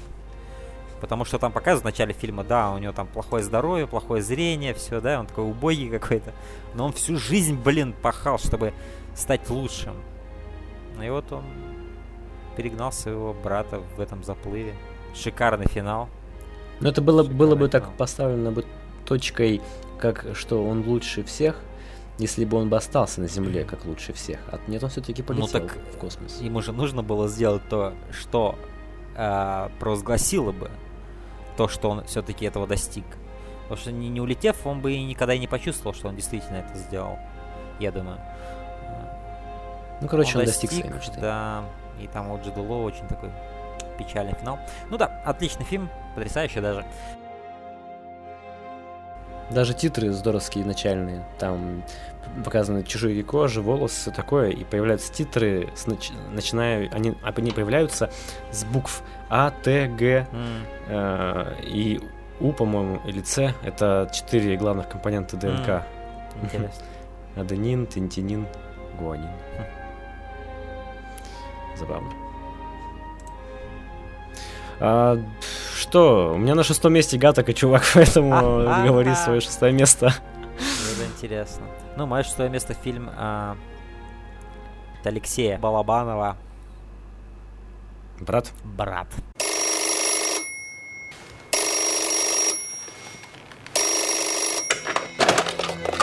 Алло, Таня, выручай, брат. Не выручишь мне, мне край. Это брат. Это брат, он... Долго я не мог решить, где он должен находиться. В какой-то момент брат у меня на втором месте был в топе. это такой сильный топ, ребята, что тут прям очень-очень тяжело все было. Мне особенно пятерку тяжело было составлять. Но брат на шестом месте, я думаю, уютно будет себя чувствовать, особенно обогнав такие потрясающие фильмы, как Гатака тот же самый Кюр от Кьюши Курасавы. А, ну да, брат, что о нем говорить? Великолепный саундтрек, абсолютный дух смерти СССР, я бы сказал, смерть СССР здесь чувствуется. Прям вот этот мир на пороге, no. мир, советский мир после распада и на пороге формирования чего-то нового, и вот эта неопределенность, разрушенность, и проникновение влияний извне, вот этих западных, да, да, и да, как да. они развращают определенных людей, и как определенные mm-hmm. люди остаются настоящими русскими людьми. И вот в этом мире есть вот этот чувак, который приезжает с армии, который не видел, как это все уничтожилось. И вот он был в одной стране, он приехал, вернулся, а это уже другая страна, она, уничт... она разрушенная. Это руины. Там много есть сцен на кладбище. Как будто тут он по кладбищу ходит весь фильм. С бомжами С бомжами. Да? Как бы, знаешь, это вот последние настоящие люди остались, бомжи только. А все остальные либо наркоманы, либо... Либо бандиты. Либо бандиты, да. либо просто... Кай... Либо депрессии законченные люди. Либо уже. кайфуши всякие, которых уже никакой моральности не осталось, которые трахаются со всеми подряд за дозу там и так далее. А, да. И вот есть этот чувак, Данила Багров, а, который вот такой, знаешь, лакмусовая бумага этой эпохи. То есть он приходит мне, он не понимает, что происходит, он ищет себя, он ищет брата, находит брата, а брат бандит уже. Вот. А, он такой простой, какой-то простачок такой поначалу, думаешь, какой-то он такой немножко дурачок, этот Данила Багров, но в итоге оказывается, что он такой очень крепкий стержень в нем сидит. И ты видишь, как медленно определенное влияние совращают его, он начинает с этими кайфушами тусоваться, но со временем он как будто начинает знать, что я делаю, где я нахожусь. Там есть замечательный кадр в конце фильма, когда он сидит в кафе в этом, общается с этой вот девушкой, которая там, помнишь, этот такой плеер крутой, а одет как абсос. Mm-hmm. Вот он последний раз с ней общается, дает ей деньги. По-моему, она там что-то такая радостная уходит. И он так думает, ну и чё вот. Она даже не поблагодарила ничем, как бы такая вот, только деньги ей нужны были. И он так смотрит, там просто есть такой замечательный кадр из, извне вот этого кафе, там такая стеклянная витрина, на ней Макдональдс значок. Mm-hmm. Он так смотрит на него, абсолютно без эмоций. И вот это настолько крутой кадр, знаешь, настолько вот... Он думает, во что все это превратилось? Где, где, да, где, да, где наша жизнь? Какая, какая она была? Где, где души человеческие? Люди? Я вот считаю, что фильм Брат это не, не, не боевик, не что. Это, это, это экзистенциальный такой фильм о человеческой душе и как она умирает. Как вот сволочизм начинает заполнять мир. А, как вот люди теряют мораль. И вот я не люблю, я, мне не нравится фильм «Брат 2». Я считаю, это плохой фильм, который придает очень многие идеи великолепные, которые поднял первый фильм. И вот низкий бюджет очень сыграл на пользу этому фильму. Он очень минималистичный, очень все правильно, все, и, экшен, его здесь мало, но он в самых нужных местах. И благодаря тому, что у них не было особо много денег, они снимали просто на улицах Питера. И это настолько пропитано этой атмосферой Питера, вот этого, тех времен. Просто вот эти вот улицы, вот эти вот подъезды, обшарпанные, вот эти вот изрисованные какие-то. Ты просто вот ощущаешь эту атмосферу, чертовски хорошо ты ее ощущаешь. И э, саундтрек, э, саундтрек группы Nautilus Pompilius. Здесь есть вот mm-hmm. трек под названием «Зверь». Я вот считаю, что в, в, в обоих фильмах, несмотря на то, что мне второй фильм не нравится абсолютно, но в обоих фильмах шикарные саундтреки. И во втором он, возможно, Подборка, да. во втором он даже, возможно, лучше. Но вот «Зверь» — это самый лучший трек, что был в обоих фильмах. Вот этот «Я смотрю в темноту, я вижу огни». Вот, вот это значит, что здесь скрывается зверь. Просто вот настолько охуенная, извините за выражение, но я по-другому не могу. Просто великолепная песня. В ней есть какая-то вот эта меланхолия и грусть, мрачная очень.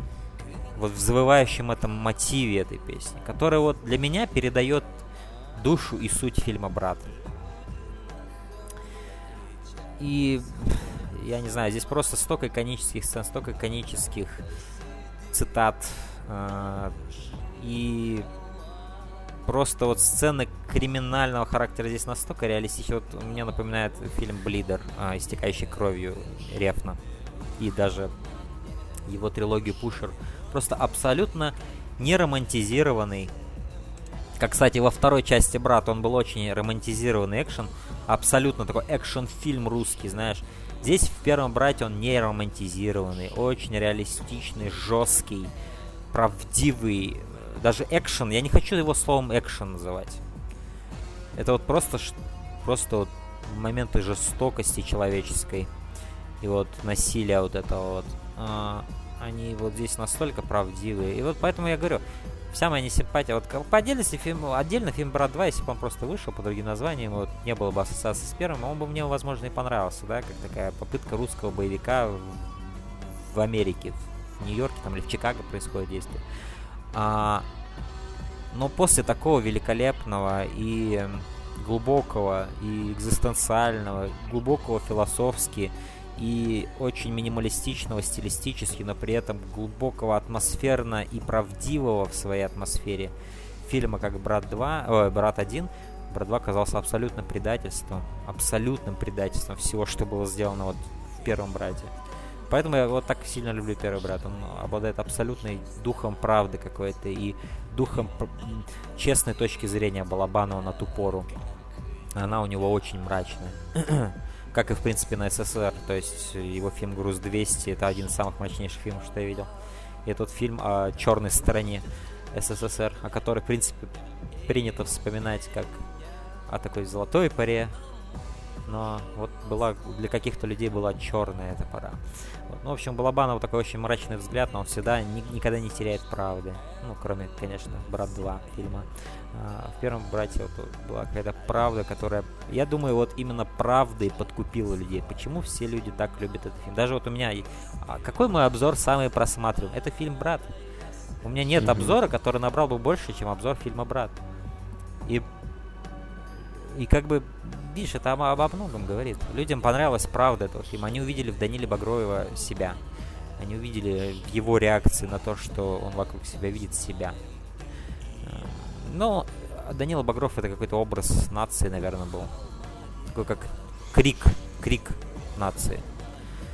Вот. И его образ был великолепен. Этот свитер, который они там купили за несколько дней до начала съемок – на каком-то на каком-то рынке там, да.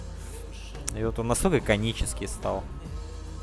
Это вот, я считаю, в таких случайностях порой и таится чистая магия кино и, и, и иконических образов. Именно вот когда вот что-то вот так вот случайно попадает, как будто оно суждено было так. Просто вот никто-то не, не, три, не, несколько месяцев не делал скетчи и дизайны, как должен выглядеть Данила Багров. Они просто купили ебаный свитер за 35 рублей и все. И он стал, блядь, незабываемым образом mm-hmm. в, в истории вообще российского кино. И вот если говорить о кино постсоветской эпохи, да, когда вот долгое время, какое-то время еще выходили хорошие фильмы, сейчас-то уже вообще пиздец творится полный. А, ну вот, да, если говорить о том хорошем российском кино, которое еще полностью не потеряло ориентацию, да, свою, именно была какая-то ценность в нем, «Брат» — это вот один из самых лучших фильмов российских, что были Это я согласен. сняты. Я, я, я могу говорить о нем много, именно поэтому я и делал обзор этого фильма, потому что я считаю, что он заслужит о том, чтобы говорить о нем даже сейчас. Он не теряет своей актуальности. Вот. Как будто этот фильм немножко смотрел в будущее, куда мы катимся. Вот. Поэтому сейчас просто, что я хочу сказать, вырождение идет культурных ценностей, культурного ощущения российского, русского искусства, русского чего-либо вообще. Это почти выродилось сейчас. Я, я, я не знаю, что такое русский человек на данный момент, Джек. Я не знаю, что это. Я знаю, чем это было. Сейчас я не знаю, что такое вообще советский русский человек. Я не знаю, что это. По-моему, это стерлось уже давно. На, ну, да. мы, на, на, то, что нас отделяло от всего остального мира, оно было сточено. Продали страну, Сталина на вас нет. И да, брат вот размышляет об этих темах. Поэтому он остается актуальным по сей день. Для любителей фильмов 90-х и о 90-х этот фильм на первом месте вообще всегда стоит. Он настолько круто отражает вот этот дух. Но при этом он преодолевает эти рамки. 90-х, там не 90-х, он преодолевает все это. Потому что он размышляет об абсолютно вечных темах. Человеческая совесть, человеческая душа. Вот это две главные темы этого фильма, я считаю. И эта тема вечная. Ну, такие фильмы, они остаются вот эм, в истории кино вот, более яркими, это которые говорят о вечных вещах, которые не устаревают. Вот. И, конечно, когда ты смотришь, да. брат, ты видишь весь быт и реальность 90-х, но когда ты думаешь об этом фильме, ты думаешь просто о людях. Неважно, в каком году они там жили. Когда смотришь «Брат», вообще не, не думаешь, как тут играют актеры. Ты пропитываешься жизнью. По сути, Сергей Бодров здесь не какой-то перформанс выдает. Ну, довольно грубый перформанс, то есть в плане вот актерской игры, но здесь не в этом суть. Да, здесь да. есть харизма, здесь есть энергия, энергетика Бодрова, Сергея. И никто не поспорит, что у него была какая-то ошеломительная энергия в его глазах, в его мимике, в его языке его тела, то есть как вот он входил в сцену, как он в его голосе. Это был какой-то заряженный какой-то энергией человек. Каждый мог увидеть в нем mm. себя. Да, он как-то стал... Простой такой человек с нормальными нравственными взглядами внутри. Да. Ну что ж, Ну ладно, да, да, давай перейдем уже в пятерку, но прежде мы с тобой затронем тему веселья и того, что нам не понравилось в 97 году. И в этот раз будет о чем сказать мне. давай. Я долго отмаршился. Настало время сказать. Короче говоря, был такой фильм «Спаун». Мне он нравился в детстве. А, Да, я посмотрел не в детстве. Это такое дерьмо. Да. Сейчас он, жестко смотрится. А- а, Афроамериканец, черный парень Майкл Джей Уайт играет комиксного персонажа. Он такой коротковатый, ну, по росту. Да ладно. Мне он всегда казался Ну огромным бугаем. По-моему, он очень огромный. Не помню, помню. Мне запомнился он как будто какой-то коротышка. Что-то я, может, путаю с Ты путаешь. Ну ладно. Это какой-то трэш. Ну, идея клевая. То есть чувак возвращается из ада, чтобы работать на сатану. Да, И у него крутой костюм, крутой плащ, и он просто творит жесть. И при этом... Типа хотели снять комикс, но получилось как, бы- как с Кармен Электрой. В общем-то. С Кармен Электро. Так же, да. Тоже персонаж. Нет, Кармен Электро это актриса. Ты, наверное, имеешь в виду просто Электра. Кармен Электра. Кармен Электра это актриса, которая играла, помнишь, в первом очень страшное кино, которая отвечала на звонок. Ну, возможно, Какой мое подсознание Какой выдает. твой любимый фильм ужасов, помнишь, она ему говорила? А, ну вот Электро, да, все поняли, что там. Электро. Рафаэль в бабском теле с трезубцами. Или Микеланджело. Микеланджело всегда был вроде с э, нунчаком. Да, Ну вот, да, Рафаэль. Рафаэль. А здесь это очень такой, кажется, кажущийся низкобюджетным, хотя нет. Но без, без того драйва. Там ужасная компьютерная графика, я помню вот эти моменты в ад, когда он отправляется на просто пиздец. Это как игра р- ранний PlayStation 2 title просто. Вот в детстве посмотреть это можно, детстве да, было классно. даже словить fun. По-любому, да. Но когда начинаешь э, воспринимать уже как-то посерьезнее и сравнивать с, ну, с современными... А ты помнишь клоуна? Клоун да. там охуенен, который червяков жрет на пицце. Там, помнишь, такой толстый клоун такой ходил все время, подначил его. Нет, не помню, не помню. Я, Но я вообще, вижу, что мне- этот фильм довольно по первоисточнику сделан. А, с синим лицом. Да, по клоун, первоисточнику довольно-таки фильм сделан. То есть там тоже был негр, тоже он там был бывший военный, которого предали, он отправился в ад, так как он крутой чувак был при жизни, боец, его сатана выбирает генералом своей армии, отправляет его назад, но тот как-то так нехотя не хочет исполнять волю сатаны. И, в общем, как-то пытается в этом своем новом амплуа найти какое-то предназначение, что он должен сделать. И вот есть анимационный сериал из трех сезонов Спаун Тода Макфарлана с шикарной анимацией, с шикарной атмосферой. Посмотрите его, дорогие друзья. Этот фильм можете проскипать, потому что это действительно неудачная экранизация. Да. Вот. А, что ты можешь назвать из плохого? Э, тю-тють. Ну, мне как-то особо я даже и не знаю, что назвать, честно говоря. Например, «Смертельная битва 2».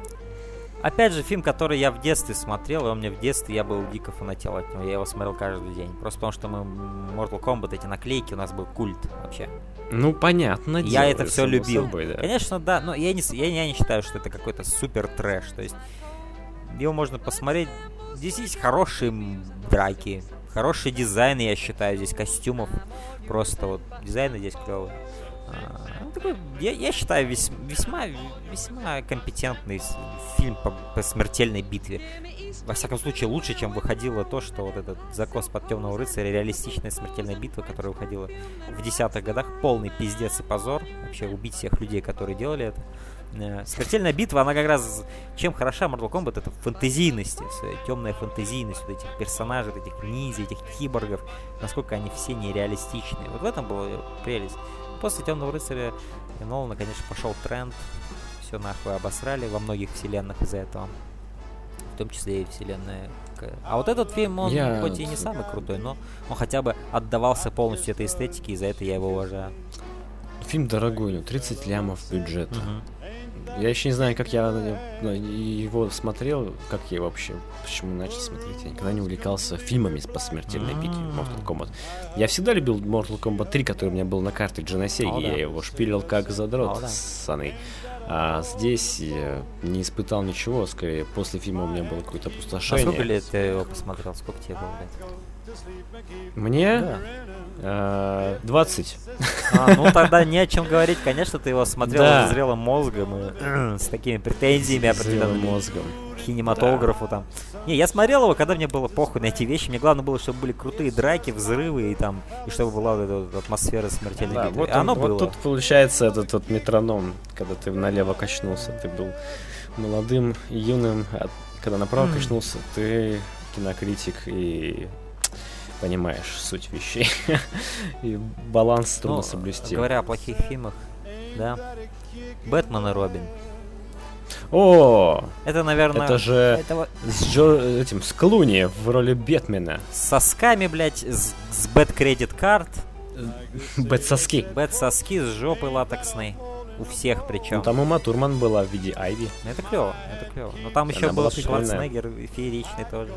Если да. на все это смотреть... И как... Томми Ли Джонс в роли Двуликого. Если, вот если... это я смотрел как раз-таки в детстве, не, чувак. Не, вот не, не, не, Двуликий был, было. Бэтмен знаешь... возвращается. Э, не Бэтмен знаешь, как... Бэтмен и Робин. А, блядь. Все, перепутал нахуй Бэтмен навсегда. Подожди. Да. Бэтмен навсегда. А мы сейчас обсуждаем с тобой Бэтмен и Робин. Да, ну ты говоришь, двуликий был там. Там не было двуликого, дружище. А в Бэтмене и Робине был Мистер Фриз и Айви. Да, Шварцбук да. и... Да. Э, Но вообще Бэтмен и Робин и Бэтмен навсегда, они...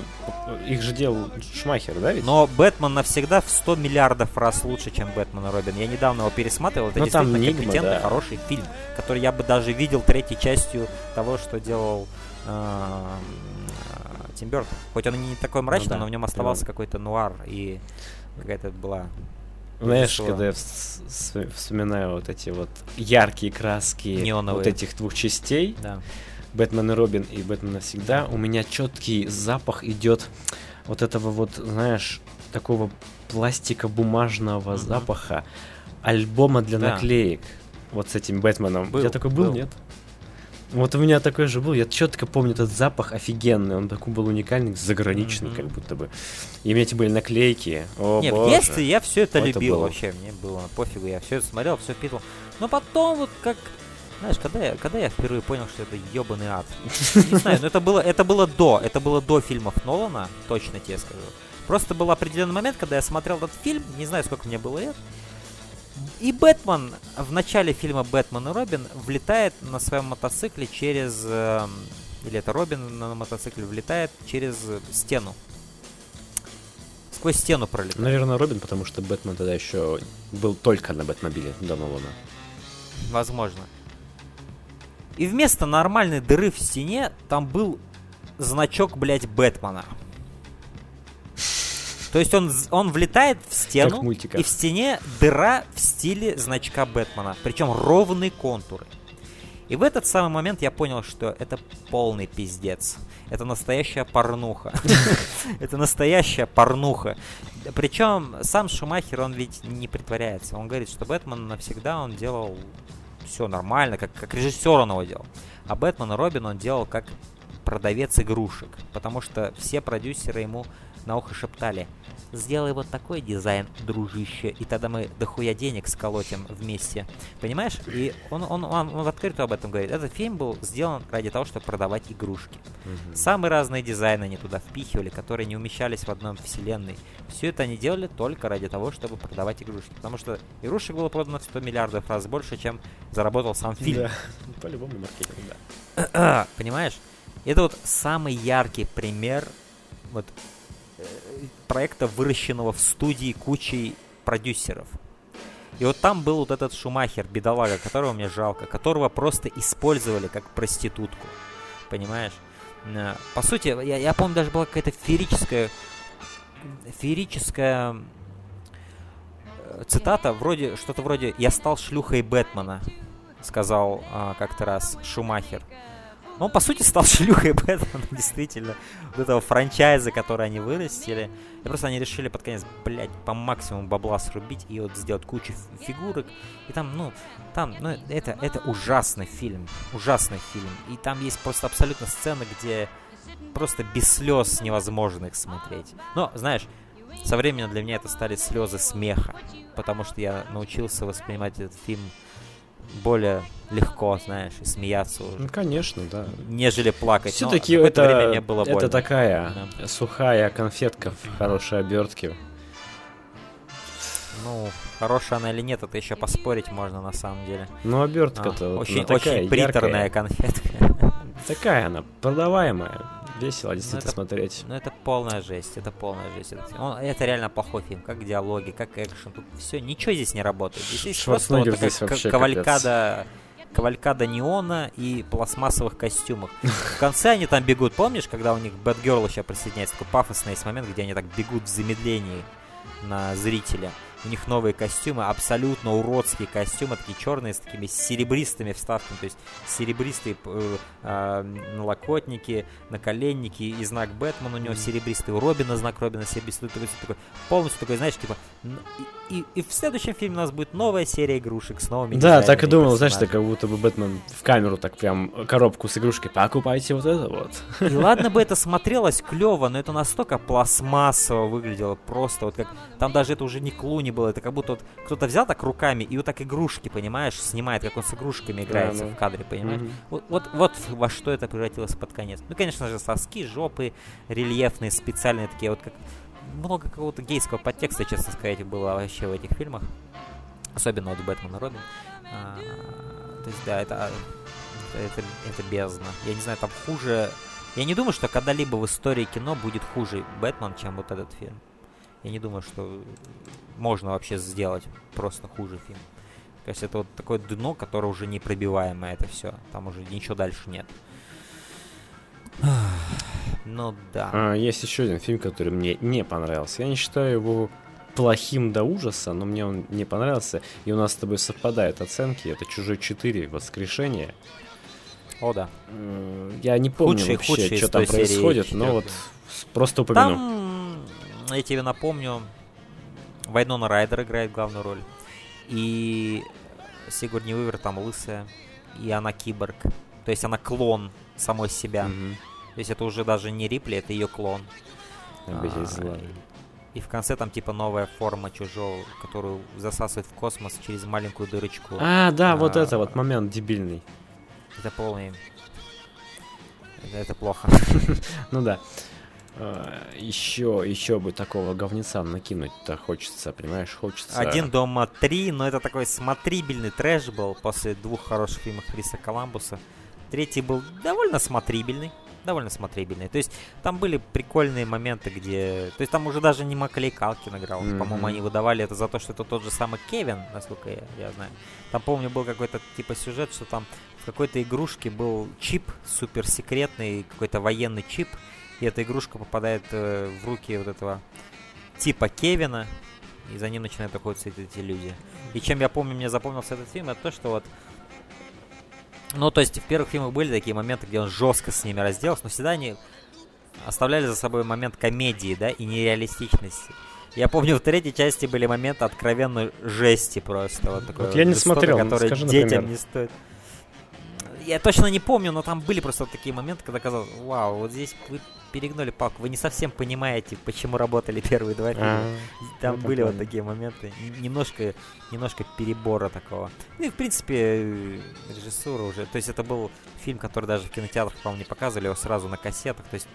Ну то есть типа... пляска на могиле, хотя не на могиле, да, а на хорошем. Как это правильно сказать, скажи? Пожалуйста, выручи меня. Ну, я, я так скажу, высасывание, э, дойка, дойка э, коровы, которая уже не дает никакого молока.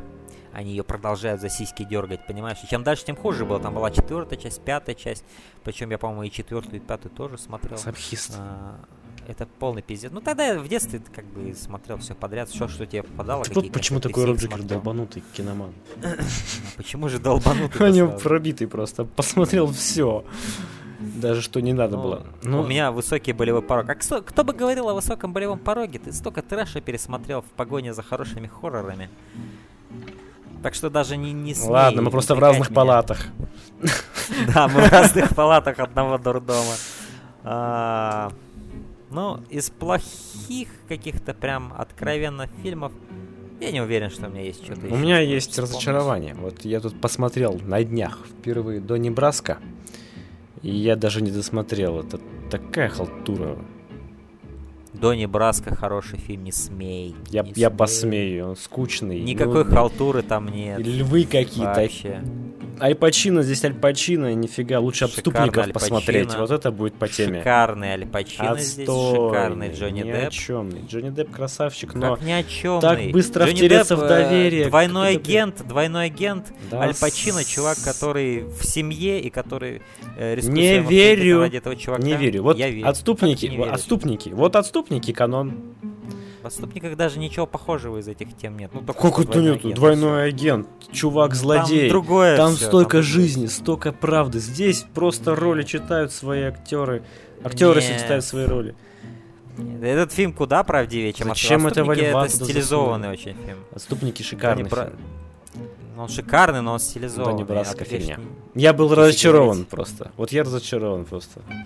А что ты ожидал? Ты ожидал... Я ожидал, блин, Джонни Депп с Аль Пачино, криминал, что-то хотя бы посмотреть нормально, чтобы было. Ну, Ты, ты- ты досмотрел этот? Я не смог досмотреть, я просто... Не о чем, не о чем с тобой разговаривать. Не о чем, не о чем. Все, Нет, ты, ты тогда, ты, ты не имеешь даже права говорить об этом фильме, раз не досмотрел. Нет, это, это хороший фильм, я, я, я, я- советую тебе досмотреть как-нибудь. Собраться с силами и досмотреть. Я же досмотрел, блядь, шоссе в никуда.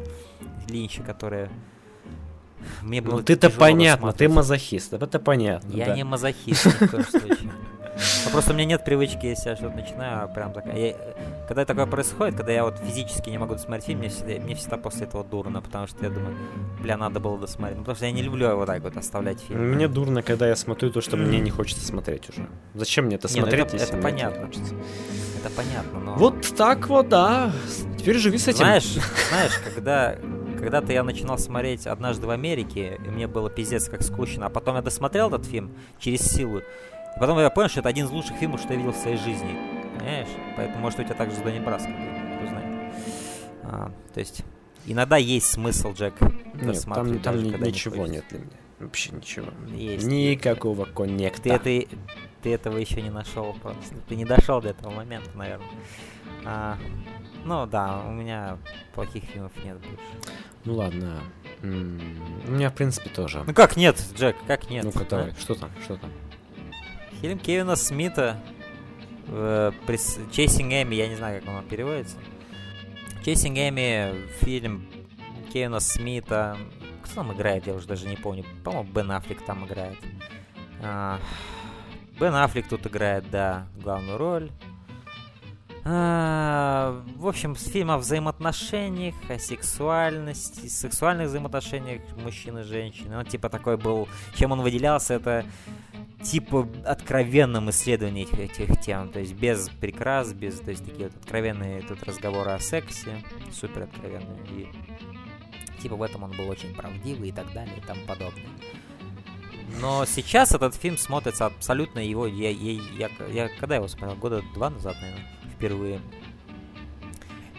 Мне было ужасно тяжело досмотреть, говоря о фильмах, которые ужасно тяжело смотреть, было ужасно тяжело, потому что он настолько был клишейным в своем 90-сти, и никакой какой-то в нем глубины не было такой вот, или я не знаю, но он, он был чисто вот продукт своего времени, вот такой чисто дефинитивный фильм 90-х, который вот прям вот 90-е, но в худшем их проявлении, вот в худшем.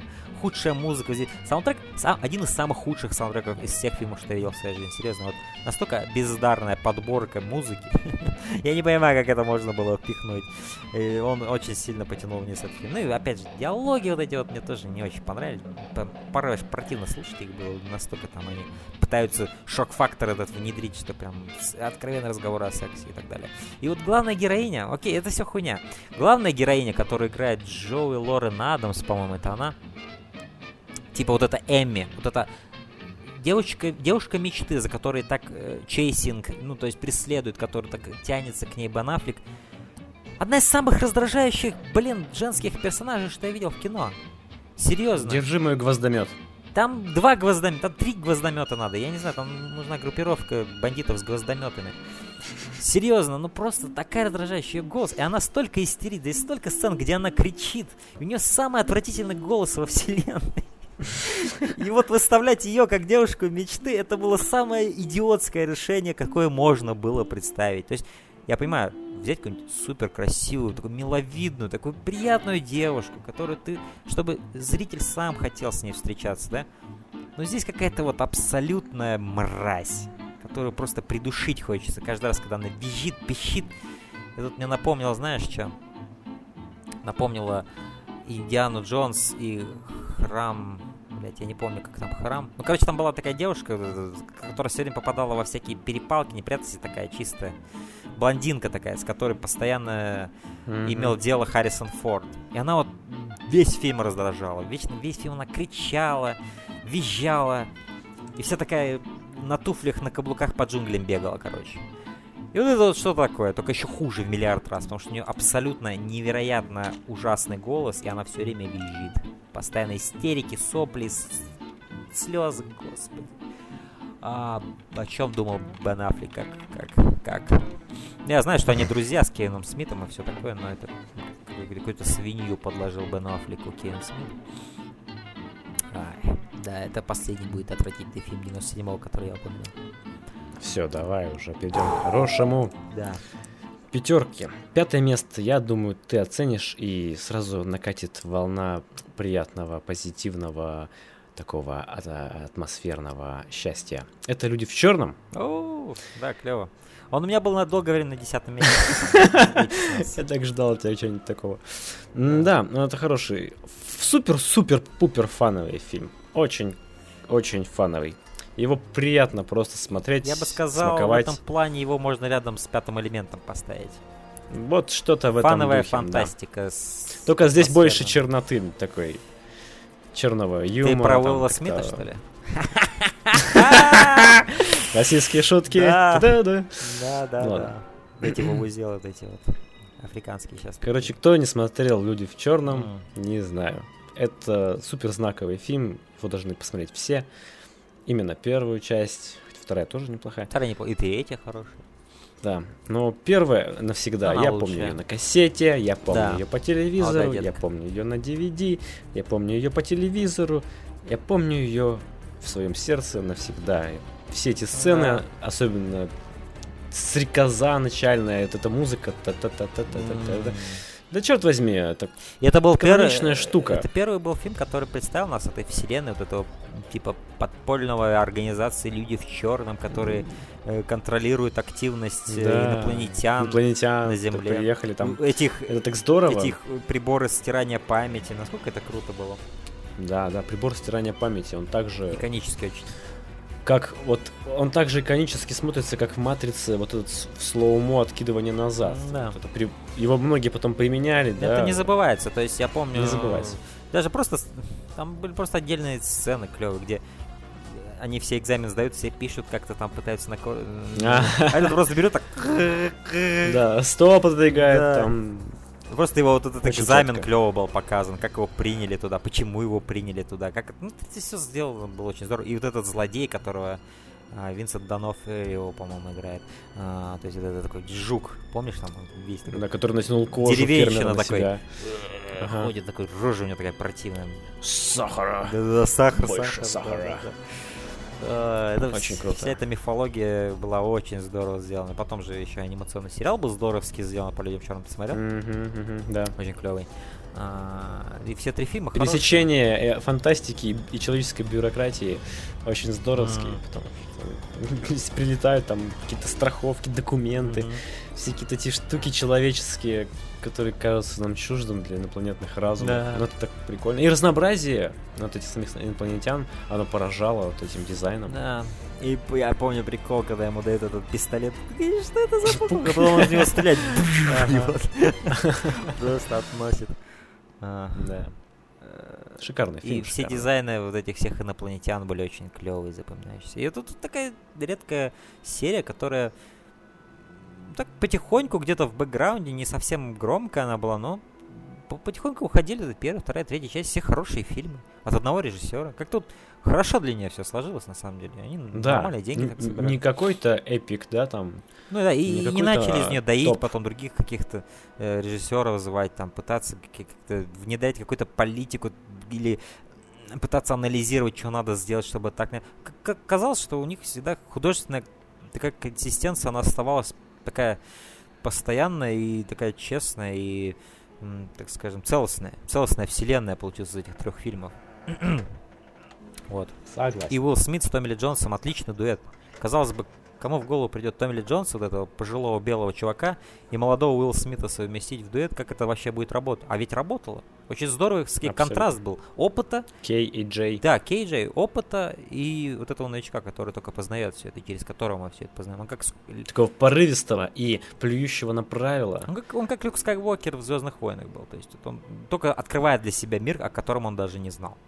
Или, ну, в общем, что-то свежее, да. и мы через него все. И это э, чувиха, которая в морге работала, тоже вообще персонаж шикарный.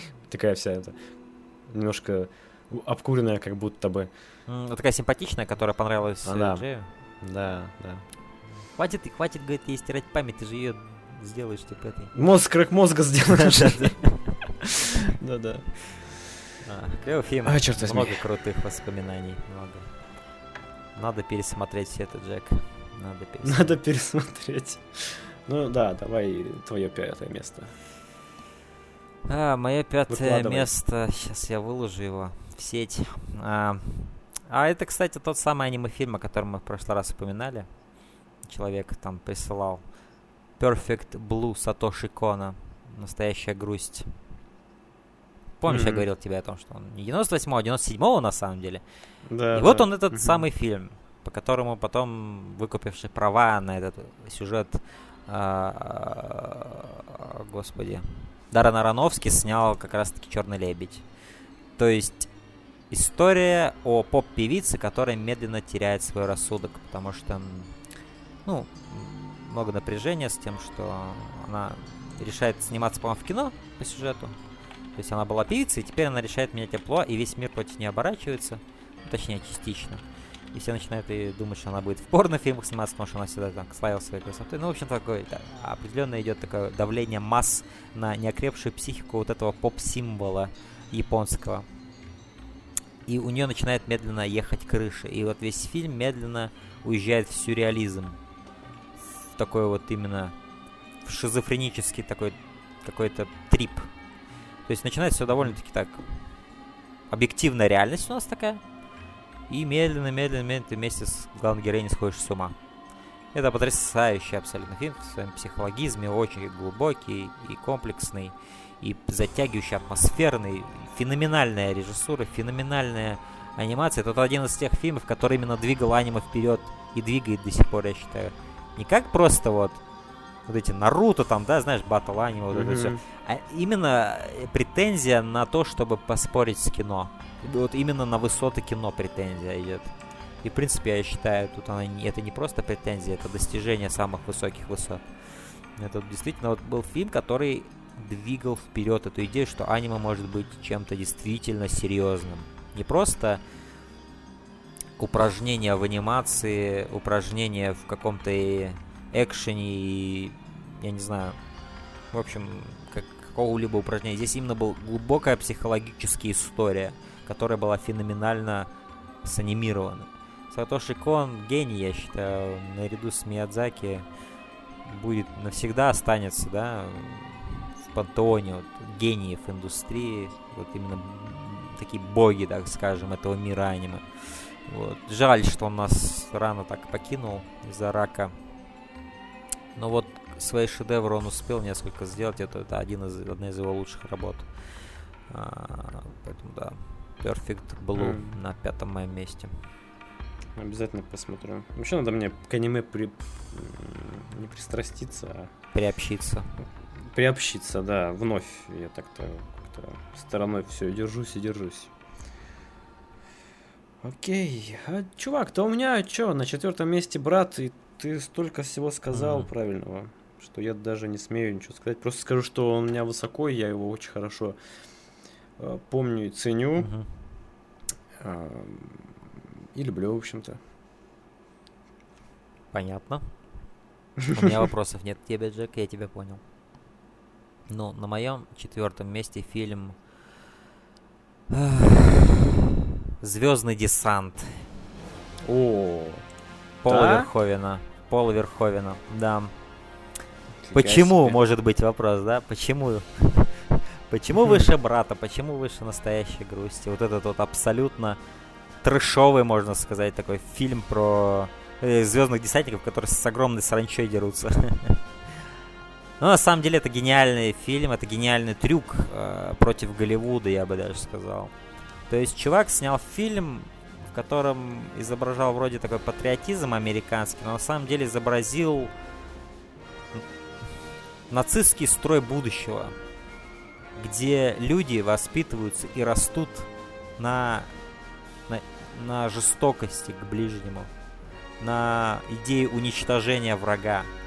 То есть их растят детей на том, на идее того, что нужно уничтожить врага. Не как-то договориться, не прийти к миру, а уничтожить. И все это так сделано, весь фильм не обрывается вот это настроение залихватского вот этого веселья, понимаешь, типа, эх, мы, мы должны их победить, все, вот у нас татуировки, вот у нас тут броня, мы все, мы отправляемся, мы быстро. Весь нет вот этого вот разрыва и какого-то другой перспективы на это, что типа, типа, показать, а вот мой настоящий. Нет, ты должен сам понять этот настоящий месседж через абсурдность того, что происходит. То есть тут главные герои настолько пустые люди, их вот актеров позвали туда, я уверен, никто даже не понимал, в чем они участвуют. Пол Верховен их всех использовал на самом деле. Он снял фильм про нацистов. Они даже не знали этого. Тут даже есть прямые аллюзии. Тут вот э, главные герои, вот их командование, оно одето как нацисты в таких плащах кожаных, длинных, с такими же кепками. Это просто настоящий нацист. И, и ты как бы, это твои главные герои. Но главные герои твоего фильма, за которых ты, по идее, а, переживаешь, это нацисты, это, это, это фрицы вот эти вот, СС, блядь. И вот они воюют против этих тараканов вот этих огромных. И даже в конце, когда видно, когда уже тараканы сдаются, они за ними бегут, и они особо жестоко их убивают, и с улыбкой это все, понимаешь? И вот идет такой контраст вроде, «Э, это вроде за них болело, это ведь жестокие твари, оказывается, люди были монстрами весь фильм, вот. Я вот так никогда не относился к этому. Ну, не так здесь не определенно, копал. здесь определенно есть все это, потому что Пол Верховена большинство фильмов это идет какой-то комментарий определенный или какая-то сатира. И вот э, главные герои здесь настолько пустые, настолько они не не симпатичные с точки зрения морали или с какой-либо точки зрения. То есть здесь настолько абсурдные любовные линии. И даже тут есть такие великолепные детали, как вот вроде тут же главные герои все молодые люди, которые отправляются на войну против этой саранчи. А, и вот все взрослые люди, которые здесь есть, которые в командовании, или которые там в- этих, э, как сказать, бо- э, военных училищах, да, вот эти все, которые за компьютерами сидят, или вот эти инструкторы, да, ты можешь заметить, что у них у всех либо есть шрамы, либо не хватает конечностей. То есть это была такая многолетняя война. И это такая маленькая деталь, что почти все взрослые в этом фильме, у них нет либо рук, либо ног. Понимаешь? Это просто вот Мгм. поколение, построенное на войне. Это просто такая Мгм. маленькая деталь, она никак не адресуется иначе, как визуально. Ты должен это заметить, что все они либо в шрамах, либо в ожогах, либо у них нет конечностей. Это просто вот бесконечная война с саранчой такая. А, и вот Я смотрел этот фильм вот давно, я в помню, один раз всего лишь. И никогда не пересматривал. Да, поэтому... Если мне чем не он нравилось, относился как, этот, как, как к боевику против Да. насекомых. ну по сути это так и есть, сюда. но здесь куча сатиры именно, здесь главное ядро это э, Надо будет пересмотреть с такой точки это зрения, абсолютная надо будет. сатира против идеи вот этих вот Америка, fuck yeah, вот это вот есть же. Вот Мгм, это против этого. Это абсолютное обсмеивание, обмазывание в говне вот этой идеи американского патриотизма, которая граничит с нацизмом. Это поколение, где взращивают типа, где типа просто людей отправляют как мясо через мясорубку. И вообще насрать на самом деле на этих людей. И эти тупые люди идут и, и- и, по сути и, и отыгрывают роль мяса, которая ему готована этой системой. Вот. И абсолютно великолепный фильм, который вот когда ты откроешь этот второй слой, новыми красками играет. Серьезно, новыми красками. И как гениально заметили здесь люди, э, которых я смотрел недавно обзор этого фильма, который еще по-новому меня заставил оценить этот фильм, что вот здесь есть э, любовный треугольник, да?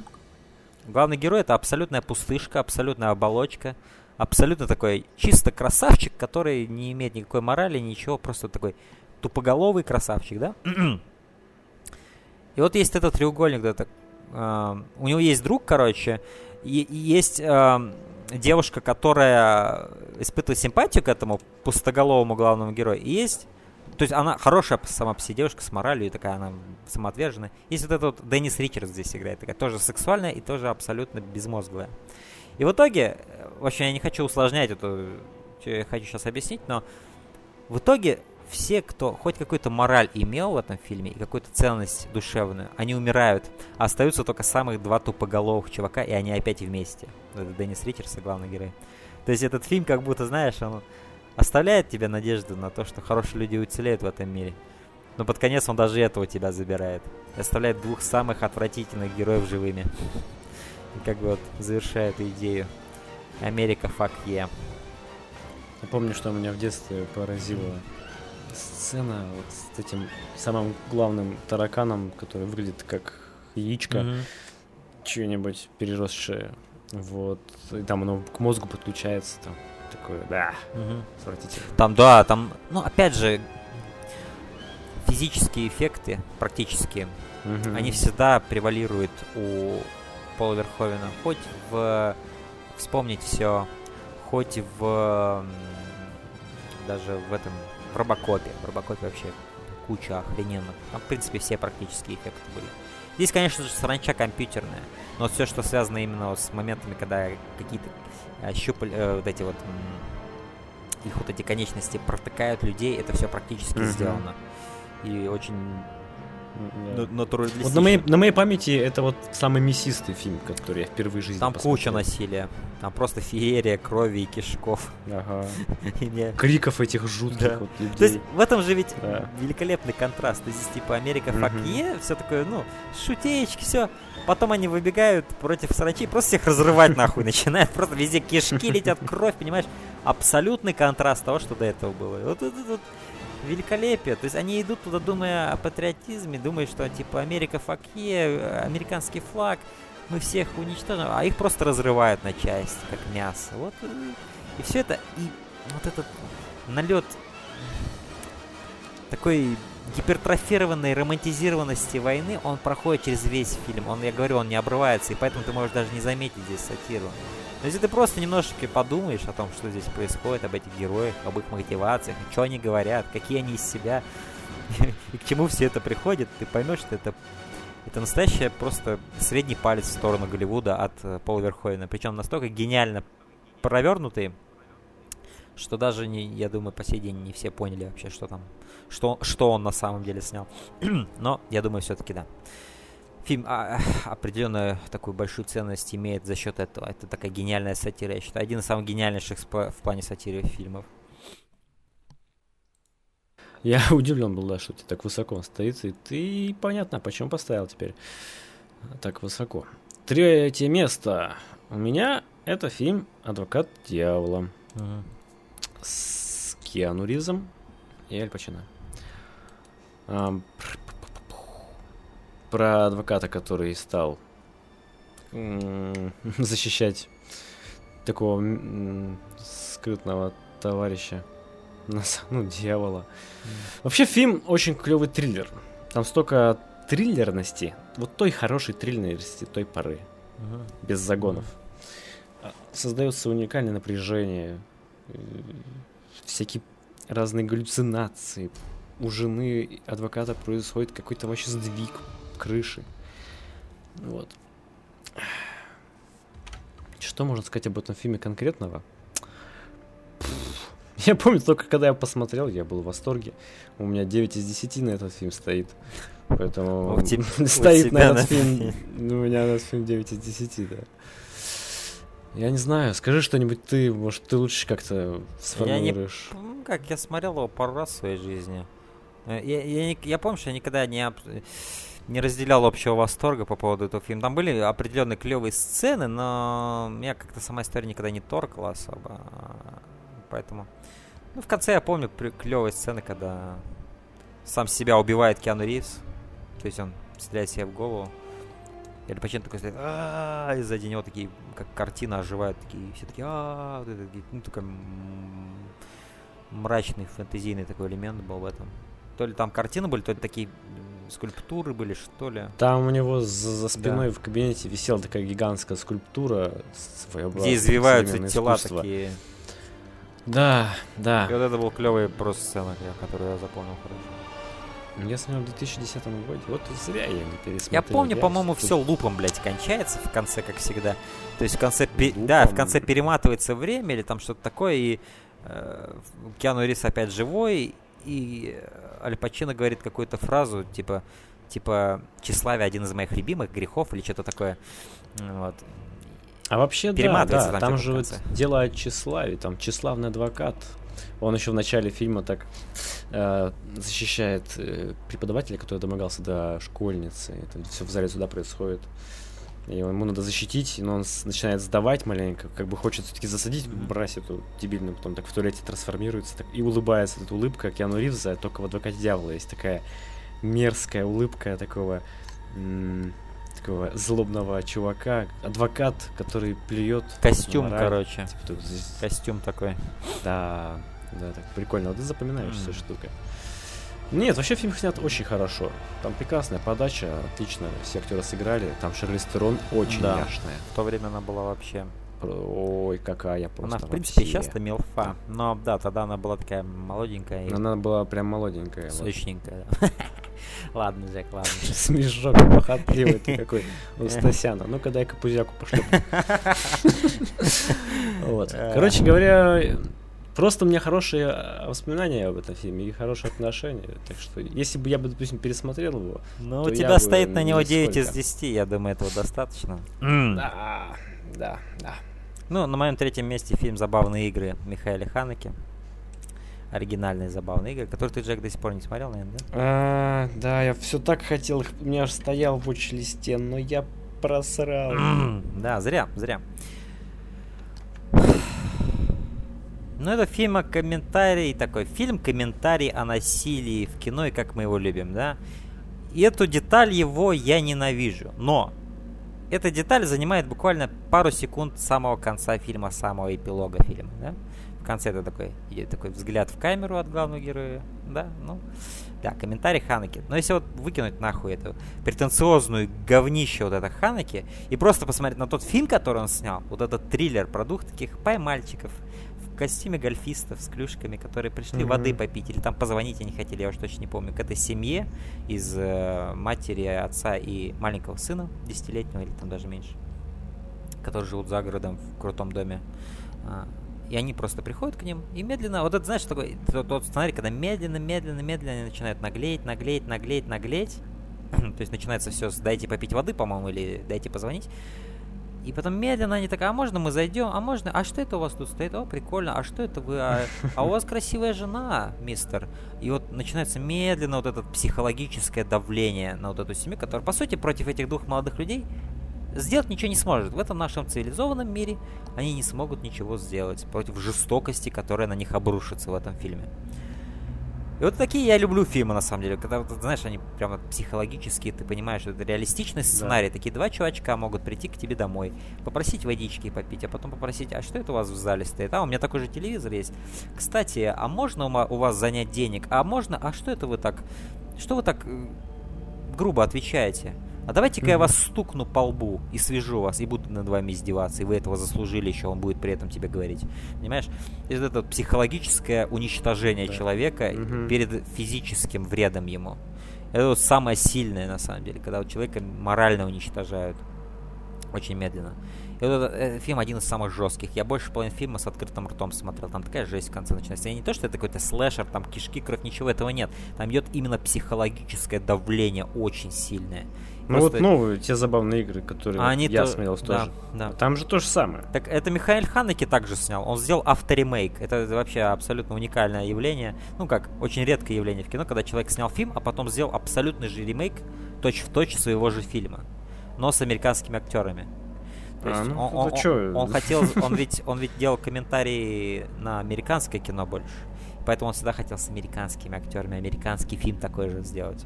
И он его сделал. Но вот этот его оригинальный фильм я считаю лучше. Хотя там Майкл Питт шикарный в ремейке. Он нам очень клевый. Как и его, в принципе, э, коллега по насилию. Они там пох- похожи так. Но вот э, оригинальный фильм еще сильнее, я считаю. Он очень круто, с- лучше снят, менее... То есть он снят великолепно, но в нем не- нет каких- какой-то этого лоска ненужного голливудского, да. Вот, он как-то более правдиво так выглядит. И главный, главный, главный злодей вот здесь, он, он лучше, чем Майкл Питт, на самом деле. Лучше отыгрывает этого абсолютного мерзавца. И в таких вот этих коротких шортиках, помнишь? В таких коротких шортах. Да, да. еще- Прям бросается это в глаза, так такие у них образы интересные. Ну, да, форма для гольфа. Да, и вот просто удивляет, смотришь, как вот действительно люди могут уничтожать людей, действительно. Вот, Вот такая вот жестокость просто ужасная. И вот не такая вот банальная, где там люди убивают людей, а это где именно люди уничтожают морально людей. И просто не, не, не по какой-либо причине. Они просто вот приходят туда, и, блядь, пиздец начинается. И все это вот эска- эскалация идет вплоть до финала фильма. Напряжение растет, растет, растет, и ты не можешь поверить тому, что происходит. То есть есть такой фильм. И были такие фильмы в нулевых, снимали наподобие, где вот в семью приходят какие-то люди, начинают издеваться, да, начинают Мгм, охотиться. на- мгм. Таких на самом деле достаточно много. Но никто даже близко не подобрался к тому, что Михаил Ханеке снял в забавных играх, как, он, как они называются, забавные игры. Такой контраст того, что реально там происходит, да, и название. Э, Ну, в общем, это феерический фильм, великолепнейше снятый. И вот в нем вот запечатлен, запечатлен вот этот правдивый шок того, что это реально могло произойти, даже с тобой могло произойти. И вот э, в этой вот правдивости и лежит основная сила э, вот этого фильма. Вот он действительно один из тех фильмов, которые таких фильмов мало, но те фильмы, которые заставляют тебя раскрыть ро- рот а, в, в- неверии того, что ты видишь, и в то же время как бы неверие в вере. То есть ты вот это настолько правдиво, что тебе аж не верится. А, Насколько тебя это как бы какой эффект это на себя оказывает. Вот реально один из самых эффектных фильмов, что я видел в своей жизни. Вот, поэтому он у меня был на, на втором месте долгое время, но потом сместился вторым местом на третье. Поэтому да. А второе место я даю фильму «Достучаться до небес» с Тилем Швагером. М, А, фильм Томаса Яна. Ян Йозеф Лиферс играет э, вместе с Тилем Швагером. Ну, Тиль Швагер здесь все-таки известен. мгм. Отличный фильм, очень легкий, несмотря на то, что тяжелая тема так-то. Да. Люди умирают от рака, от опухолей всяких, и это печально все.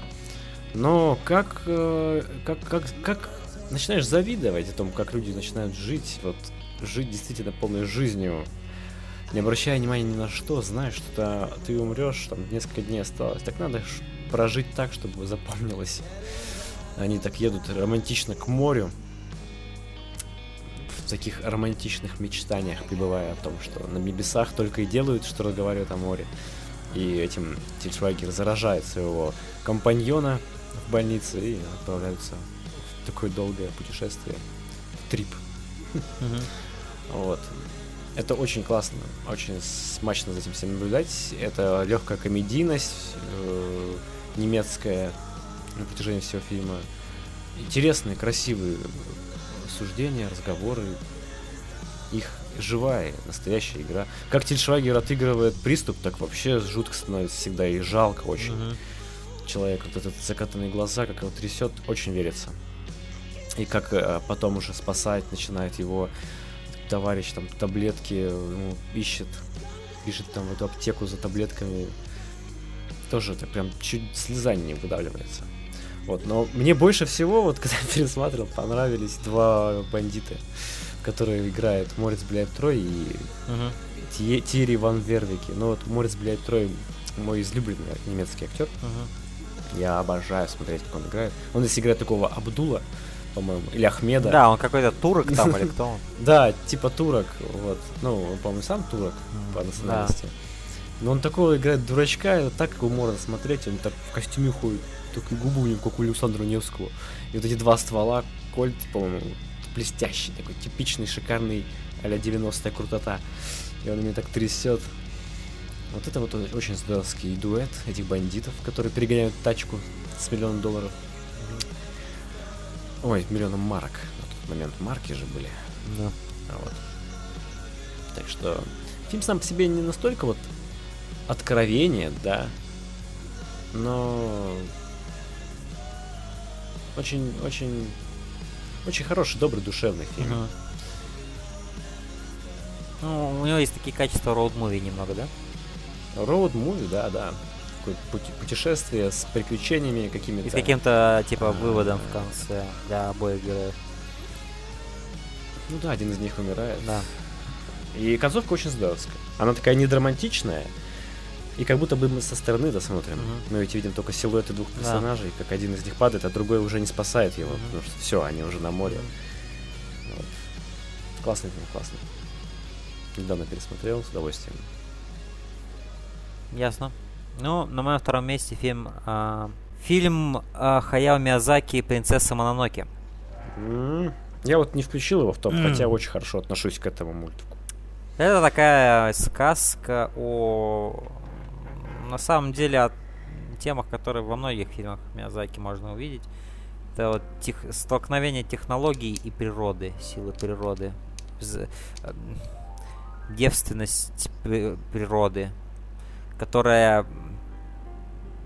опорочена технологиями и стремлением людей, какими-то современными стремлениями людей.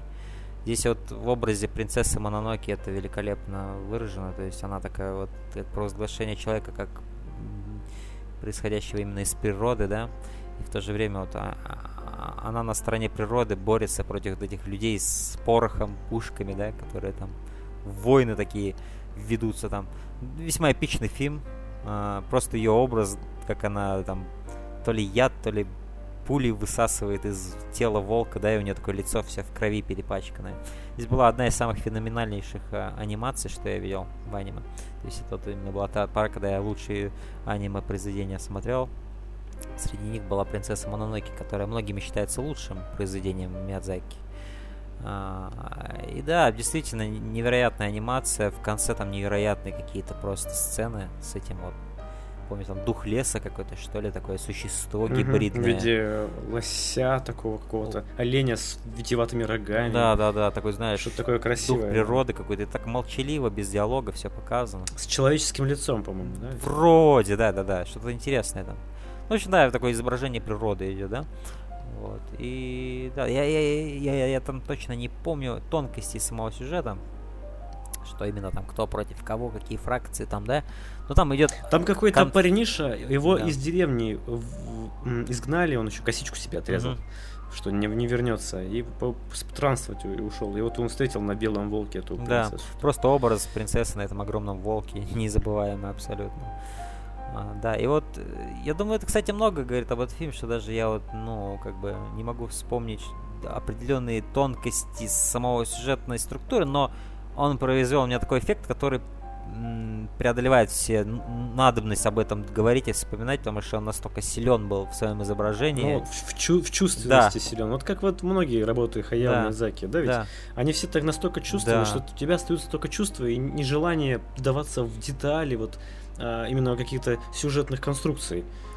Я бы сказал, из его фильмов, то есть если определенный фильм у него вызывает там тепло или ностальгию или еще что-то, у этого фильма наиболее сложная палитра эмоций, которую не сразу приведешь к какому-то общему Да. знаменателю. Да, Здесь да. такой сло- более сложный месседж идет, более сложная такая палитра настроений и какого-то намерения, да. Вот. Но в этом... При этом он оставляет за собой какую-то простоту, я хочу сказать. Простоту диалогов, простоту какого-то... То есть здесь нет супер много экспозиций. Здесь вот именно ощущается, что фильм больше полагается на визуал. И при этом рассказывает такую взрослую, зрелую историю. И важную, важную историю.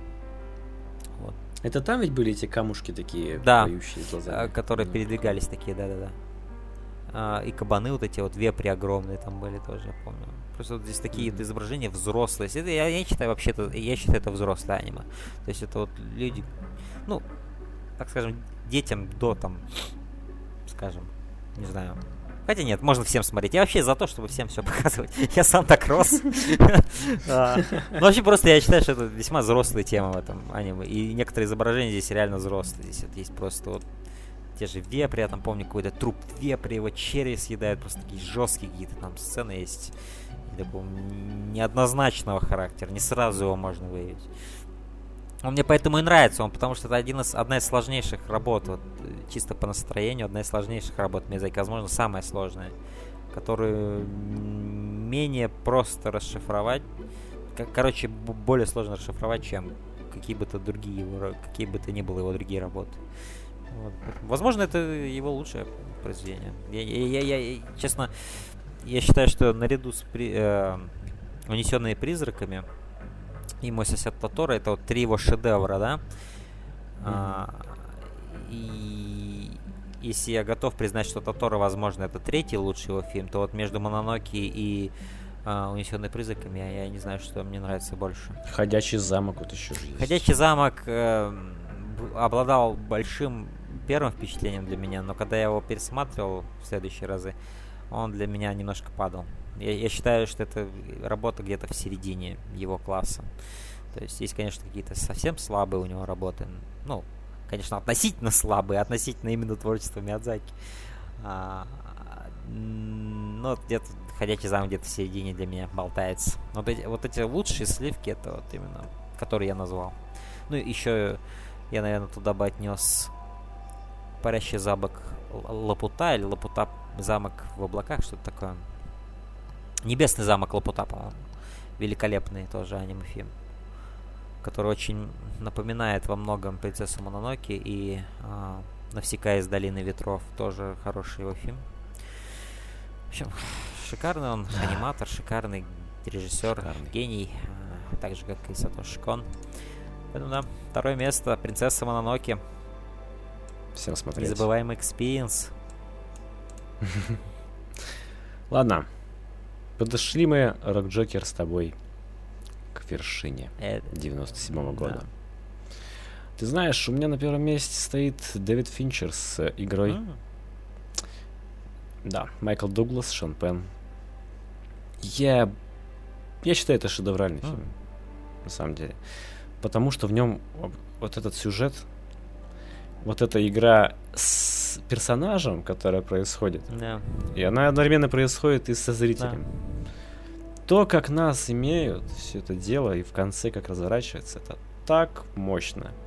И, и этот твист не ради твиста, что очень прикольно. То есть такая игра для богатых, uh-huh. которая вдыхает жизнь уже когда ты уже не знаешь, чем Ты уже развлечь. все у тебя есть, да. абсолютно. Когда у тебя туфли по 1000 долларов, тебе нужно как-то мощно Тебе нужен экстрим то, как, да. Да, и то, как его в это вводят, уже круто. Его не просто там, здравствуйте, мы поиграем, да, хорошо, заходите в дверь, сейчас начнется Квест, да. А, да, а игра начинается с тех пор, как он уже оплачивает да. это. То есть уходит, игра уже знает, пошла. Да. И это так клево, это за этим так прекрасно можно понаблюдать с таким интересом что я не знаю даже, что это просто офигенное зрелище, офигенное зрелище. Это своеобразный аттракцион, триллер. Да, и он все время... Когда здесь нет какого-то нагнетения, но здесь чувствуешь, что что-то не так, но здесь все что-то происходит и происходит. Здесь есть динамика, и в то же время некая тайна. Ну, как бы всю дорогу ты думаешь, это игра или нет? Что-то это, не может быть игра, тут какая-то жесть вообще творится. Но в то же да, время, а то может здесь как обманывают игра? и да. пользуются им, что-то хотят денег от него да. взять. То есть неужели так настолько крутая игра? Да нет, не может быть такого. Конечно, наверное, и эти сомнения. есть люди, которые скажут, да не, я, я, я сразу знал, что это так, или я сразу знал, что это mm-hmm. это. Но я вот за себя скажу, для меня манипуляция сработала, я до последнего момента не знал, что там да, действительно я происходит. тоже. То есть я, для меня фильм сработал, и это большой плюс этому фильму. Ну, снят шикарно, да. Финчер. Как И самое прикольное, что там mm-hmm. двойное дно такое в концовке mm-hmm. было, когда все раскрывается, mm-hmm. и кто там падает с крыши, он да. же главный герой, и его там да. ловят. Хотя он падал абсолютно абсолютно честно. Угу. То есть покончил, да, покончить да. хотел с этим. И это но в конце он доволен остался. Второе рождение. Помню, да? да, он, он понял, что вот это вот второе вдыхание открылось настоящее. Кстати, в конце он превращается в Шона Пена, который до этого ему советовал эту игру. Воодушевленный Шон Пен же вначале ему говорит, угу. должен это попробовать, чувак, это самое лучшее. Я такой, ну я не знаю, ну ладно. А в конце он сам да. становится таким же. И здорово, в принципе, Дуглас смотрится в этой роли. Он как действительно такой офисный, я, уже я поживший никогда чувак. не был фанатом этого актера, но здесь он хорош. Он, да, он так, он проявляет искреннюю заинтересованность в странных вещах, там следует эту вот куклу клоуна, которую подсадили.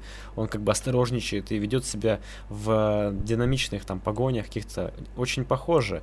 То есть как-то так слегка неуклюже, но в то же время видно, что он все-таки что-то может. Mm-hmm. Просто он засиделся в офисе. Да. В этом клевый фильм. Клевый. Да, этот фильм, который стучался в, в дверь моего топа, но я его смотрел один раз в жизни, и было это лет 6-7 назад, и я его решил вместо того, чтобы его пересмотреть, посмотреть какие-то новые фильмы, да. Поэтому я не знаю, mm. он, он мог в принципе оказаться в моем топе. Как бы я, я даже не знаю, может он... Ну да, в любом случае, да. в любом случае, он шикарный. Конечно. Игра Дэвида Финчера это очень сильный фильм этого года. Это один из... И один из тех фильмов, которые нужно посмотреть, безусловно. Это верхний, это точно в верхней половине его творчества, я бы сказал, да. фильм. А, да. И очень Что у крепкий тебя? фильм перед бойцовским клубом. Да. Ну, у меня на первом месте опять аниме. А, у меня уже три аниме в верхней половине топа. По сути, мои пятерки три аниме. А, это конец Евангелиона. А, вот оно что. Это полнометражка двухчасовая с лишним, которая служит концом сериала 25-эпизодного. Это где там наркомания происходит с главным героем? Под конец жуткая. Наркомания происходит в двух последних сериях, да, потому что у них не было бюджета, чтобы снять эпичный конец, который все ждали. Они пошли в артистическую стезю. Типа, окей, у нас нет денег, мы сделаем мозговоносящий аналог того, что могло произойти, но в плане психоделичных изображений, да? То есть заменить большой масштаб камерностью внутренней психологического э, мира, да, героев, и раскрыть его с помощью каких-то образов визуальных, которые мы можем нарисовать за эти деньги, что у нас остались, или то время, что у нас осталось. А, конечно, не всем это понравилось, не все это оценили. А, но это был такой своеобразный, шикарный финал все равно для Евангелиона, очень уникальный. Но то, что потом сделал э, Хида Океану, когда ему уже выделили деньги, какие ему нужны были, да, и в 97 году он, в принципе, быстро все это сделал. Японцы, черт побери, чувак, они такие, такие работяги, это, блин, ну мы рядом с ними просто ленивые твари какие-то. Вот. А, Наверное, японский аналог разговоров о кино выходит каждый... Каждый час. 12, 12 часов, там, да. полдня. Ну, в общем, уже в этом же году он сделал... Ну, на следующий год, то есть сам Евангелион сериал 96 -го года. В 97 году уже вышел конец Евангелиона. То есть тот финал, который все хотели, который все ждали. И это, это невероятное зрелище. Это невероятное зрелище. Это один из лучших фильмов, что я видел в своей жизни. А, даже, да, он, он опирается на сериал, и определенная зависимость от этого сериала есть, чтобы понять, что происходит в этом. Конечно, не определенная, она полная зависимость. Но все равно, как вот я, я превозношу его как вот отдельное произведение настолько столько, потому что он настолько охрененно сделан. Это идеальное завершение для Евангелиона. Евангелион это мой самый любимый аниме-сериал. И у моего самого любимого сериала идеальный с лишним там часовой. Вот. Это такой эпик, это такая...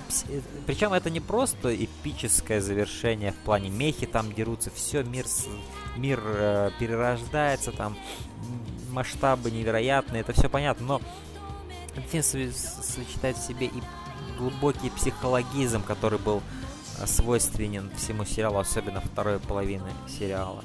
Глубочайший психологизм героя. Почему я так его люблю Евангелион? Потому что у него очень сложные главные герои, у которых очень сложно устроенный внутренний мир, который очень великолепно передан в отдельных сериях исследуется там порой. Ты прям все эти мотивации так чувствуешь.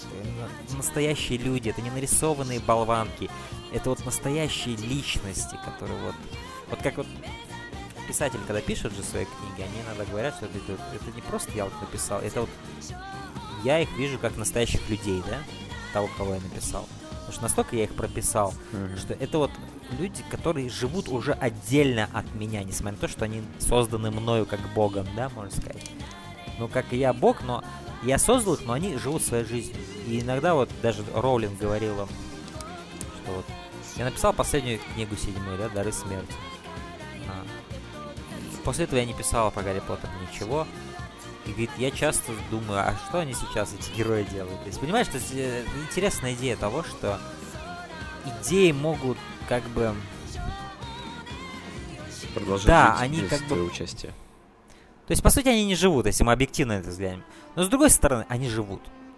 Вот в этой идее информации, ну, в этой идее информации, конечно. в этой идее того, что ты создал что-то настолько... Как вот искусственный интеллект ты создал, можно сказать, но в форме поэзии или художественной поэзии, какой, какой-нибудь там книги, там, я не знаю, роман, да. Вот. Также здесь аниме, да. И вот это вот, это не просто... Ты поначалу, да, смотришь, о, типичный школьник, да, все, ясно, тропы аниме узнаваемые. Но чем дальше ты смотришь Евангелион, тем ты сильнее, глубже погружаешься даже не в сам мир, а в этих героев. И вот этот фильм, конец Евангелиона, он полностью раскрывает и закрывает все эти арки этих всех героев, Абсолютно вот феерический финал, который я вот когда смотрел, для меня вот э, конец Евангелиона был таким фильмом, что когда я смотрел его, особенно его конец, к чему все идет, там в конце такой, такой эпик и такой, я не знаю, запредельное что-то происходит на экране. И для меня это был фильм, который я понял, когда я еще выставлял оценки, там были там 5 звезд, да, каким-то определенным фильмом. И когда я посмотрел вот конец Евангелиона, я понял, что вот это 5 баллов. А вот те, которые до этого были 5 баллов, многие из них мне стоит пересмотреть, многие из них не заслуживают теперь. Потому что Евангелион поставил такую планку. Mm-hmm. То есть планка у- увеличилась очень сильно. И в тот день, когда я посмотрел Евангелион, многие фильмы слетели с, с 5 звезд. Ну, тогда это я еще на кинопоиске ставил с 10 баллов, многие послетали вниз на 9. Потому что это был просто такой фильм, который вот вот новый стандарт задал. Потому что я до этого не видел ничего подобного, я не знал, что так может быть, что такое так можно сделать. Вот. Я просто смотрел, для меня это было какое-то что-то открытие какое-то. То есть, по сути, этот фильм для меня встает в, одну, в, в один ряд э, с «Призраком в доспехах» и «Акирой». И, то есть это вот абсолютный шедевр, я считаю, конец Евангелиона вот, который просто вот расширил мое сознание как-то и по-новому на какие-то вещи заставил смотреть. Вот. Это такая вот такое глубокое sci-fi фэнтези. Такой, ну, это больше, наверное, science fiction, то есть научная фантастика. А, но такая пропитанная человеческим именно духом, человеческим стержнем, человеческой историей. Одна из самых красивейших и каких-то невероятных историй, что я видел. Есть, если вы, ребят, не смотрели Евангелион, вот если вы начинаете знакомиться с аниме, начинаете знакомиться с Евангелионом. Хотя в какой-то степени... Что, с да, такого тяжеляка сразу? То есть, если вы до этого смотрели какие-то комплексные фильмы, можете начать с Евангелиона. А, но в какой-то степени это контрпродуктивно, потому что после этого все остальное вам может быть казаться не так хорошо. То есть да, это все равно, так. что я не знаю, ну короче, съесть десерт, а потом перейти к скучной части еды. И ты уже после десерта как-то... Э, ты уже торт съел, чай попил уже, я не знаю. Ну, в общем, да. Я, я, смотрел, я смотрел конец Евангелиона, у меня не стоит оценки. Вот я и не поставил его в топ и ничего о нем не могу сказать, потому что у меня нет сформированного одностороннего а ты мнения. До, ты, ты до этого смотрел аниме вообще? Сериал? Нет, нет. Ну, тогда ты мало чего понял. Я думаю, ты вообще ничего не понял с конца Евангелиона. Потому что там все... Это, это, это, по сути, это катарсис сериала, этот фильм. Вот. Ну, для меня он был чем-то обособленным довольно-таки. Я не почувствовал, что смотрю там с середины.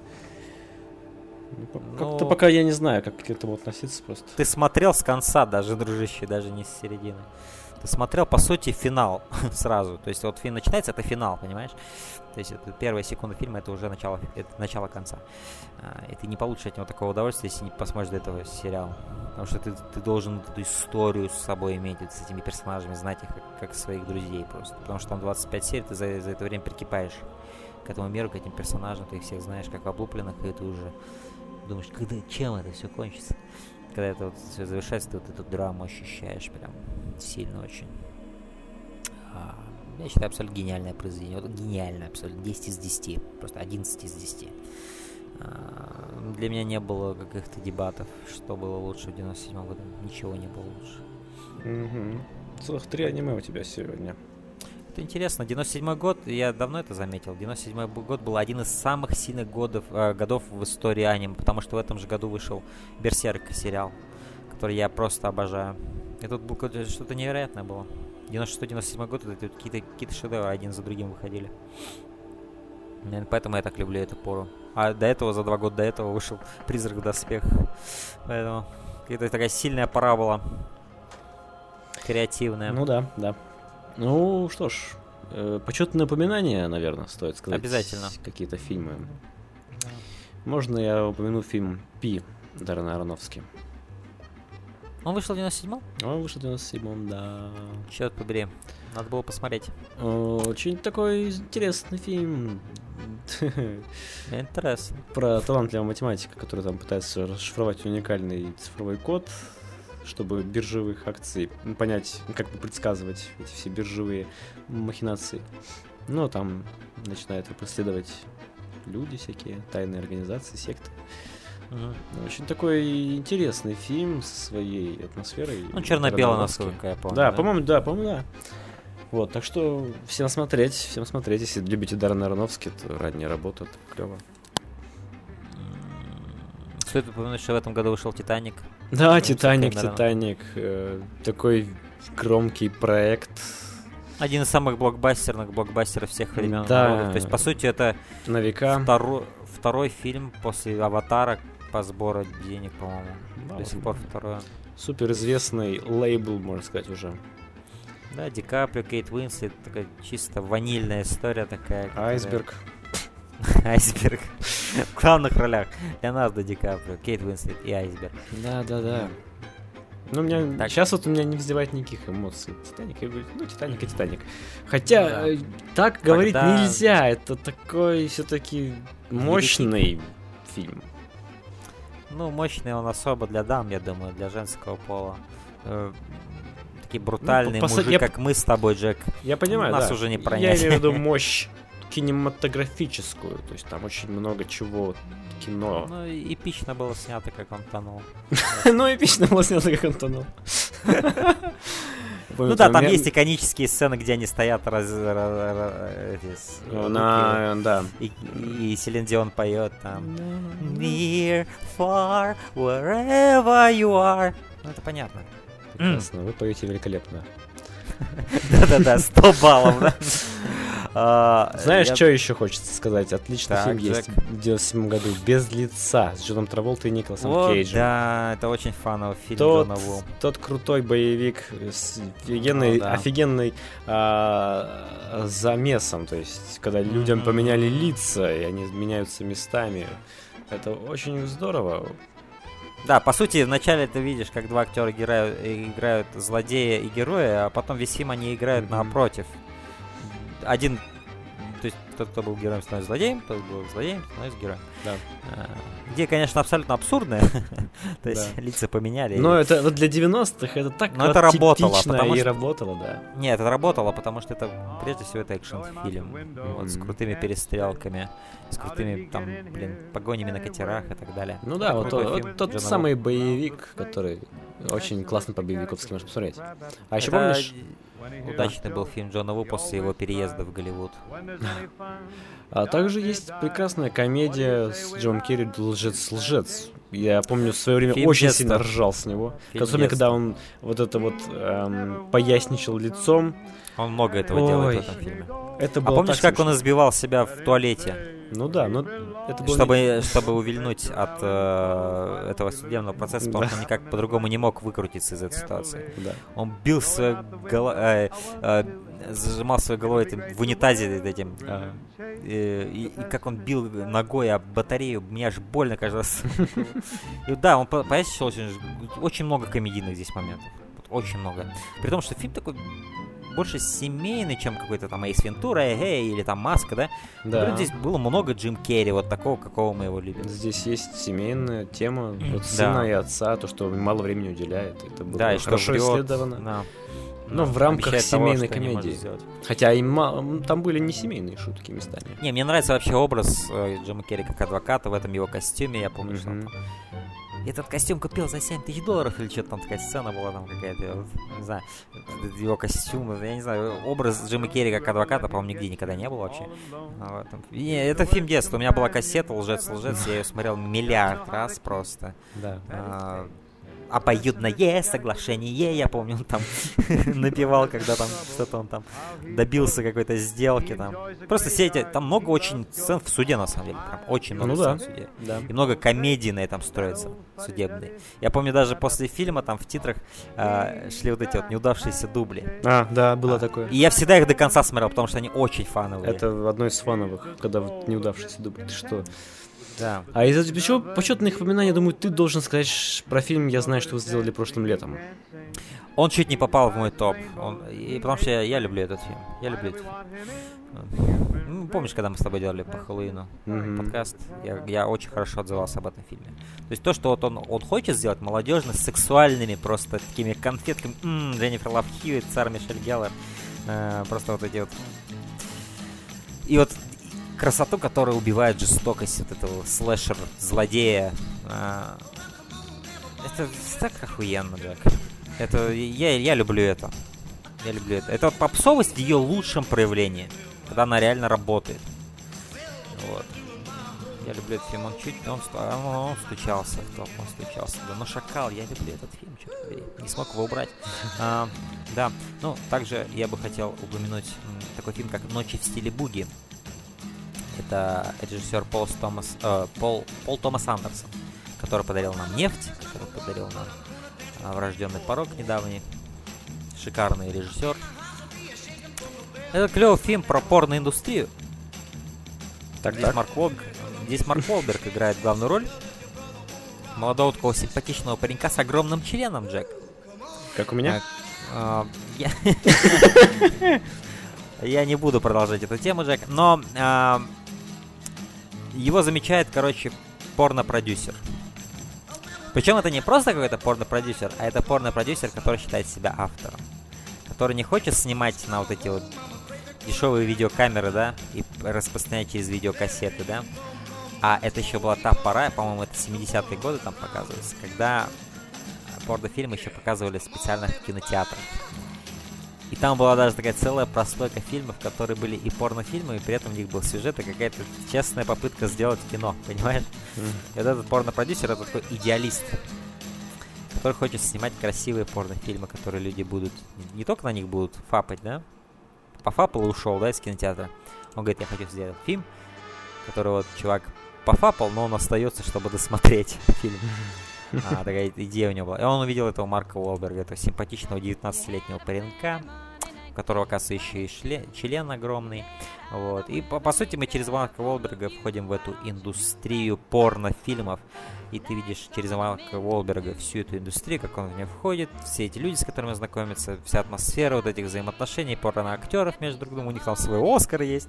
Там лучший перформанс, лучший дебют года, лучшая там актерская игра. Вот. И, и, такая интересная на самом деле тема. И вот Пол Томас Андерсон шикарно на, на эту тему снял фильм. Просто вот, что он не попал в топ, у меня нет какой-то... Я, я еще не знаю, как он поверку времени, да, пройдет этот фильм. Но это был клевый фильм, классно снятый, тут Джулиана Мур шикарная. Просто вся эта тусовка, их с разными, тут много разных персонажей. Тут Такой тарантиновский дух немножко ощущается. Тут даже есть целая секция в фильме такая криминальная. Которая прям, вот прям Тарантино. Ну, они друзья с Тарантино, Пол Томас Андерсон. Вот тут видно было прям влияние Тарантино в одном моменте этого фильма. И, кстати, вот этот кусок фильма мне не понравился, потому что настолько было очевидно это влияние. То есть до этого я видел фильм Пола Томаса Андерсона, а вот этот кусок был Пол Томас Андерсон, который пытается имитировать Тарантино и фейлит в этом. Вот. А, ну да, фильм, фильм, фильм, фильм очень клевый, если вы не смотрели, посмотрите. Ну, в принципе, считается до сих пор одним из лучших фильмов Томаса Андерсона, Пола Томаса Андерсона. Ну, для меня «Нефть» всегда будет его лучшим фильмом. А, ну да, это крутой фильм «Буги Найтс», который стоит упомянуть на самом деле. А, также Джеки Браун в этом году вышел, Квентина Тарантино. Наименее любимый мой, наверное, фильм Квентина Тарантино. Что вообще такого не слышу? Джеки Браун это такой сдержанный фильм в стиле 70-х, такой, где он Пэм Грир, такая актриса, которая в би-муви играла много той поры, 70-е годы, когда она была еще молодая и сочная. Здесь он вот эту актрису откопал, которую никто уже не нанимает, и поставил ее в своем фильме главную роль. Как вот он с Куртом Расселом сделал же в uh, Death Proof. Mm, Про mm-hmm. Курта Рассела забыли. Или как он сделал с Джоном Траволтой в uh, «Криминальном чтиве». Перед «Криминальным чтивом» Джон Траволта никто не брал в свой фильм. Вот, а после криминального чтива начали. И вот так же вот он, он с Пэм Грир поступил, то есть он такой возрождатель карьер, так скажем. Ну, конечно, Пэм Грир после этого не стал получать кучу ролей, но это вот просто интересный такой момент, что он... А, по, по сути, был такой фильм Фокси Браун, би-муви такой Black Exploitation, то есть где черные люди, короче, в основном играют. А, и там вот играла Пэм Грир. И вот он, типа, аллюзия на этот фильм идет. Не Фокси Браун, а Джеки Браун. И Пэм Грир в главной роли. Ну, такой тоже такой Такая тоже криминальная история с кучей персонажей, которые пересекаются, то есть типично во многом, но в то же время сдержанный такой фильм, не такой броский, как вот «Криминальное чтиво», например, или «Бешеные псы», да?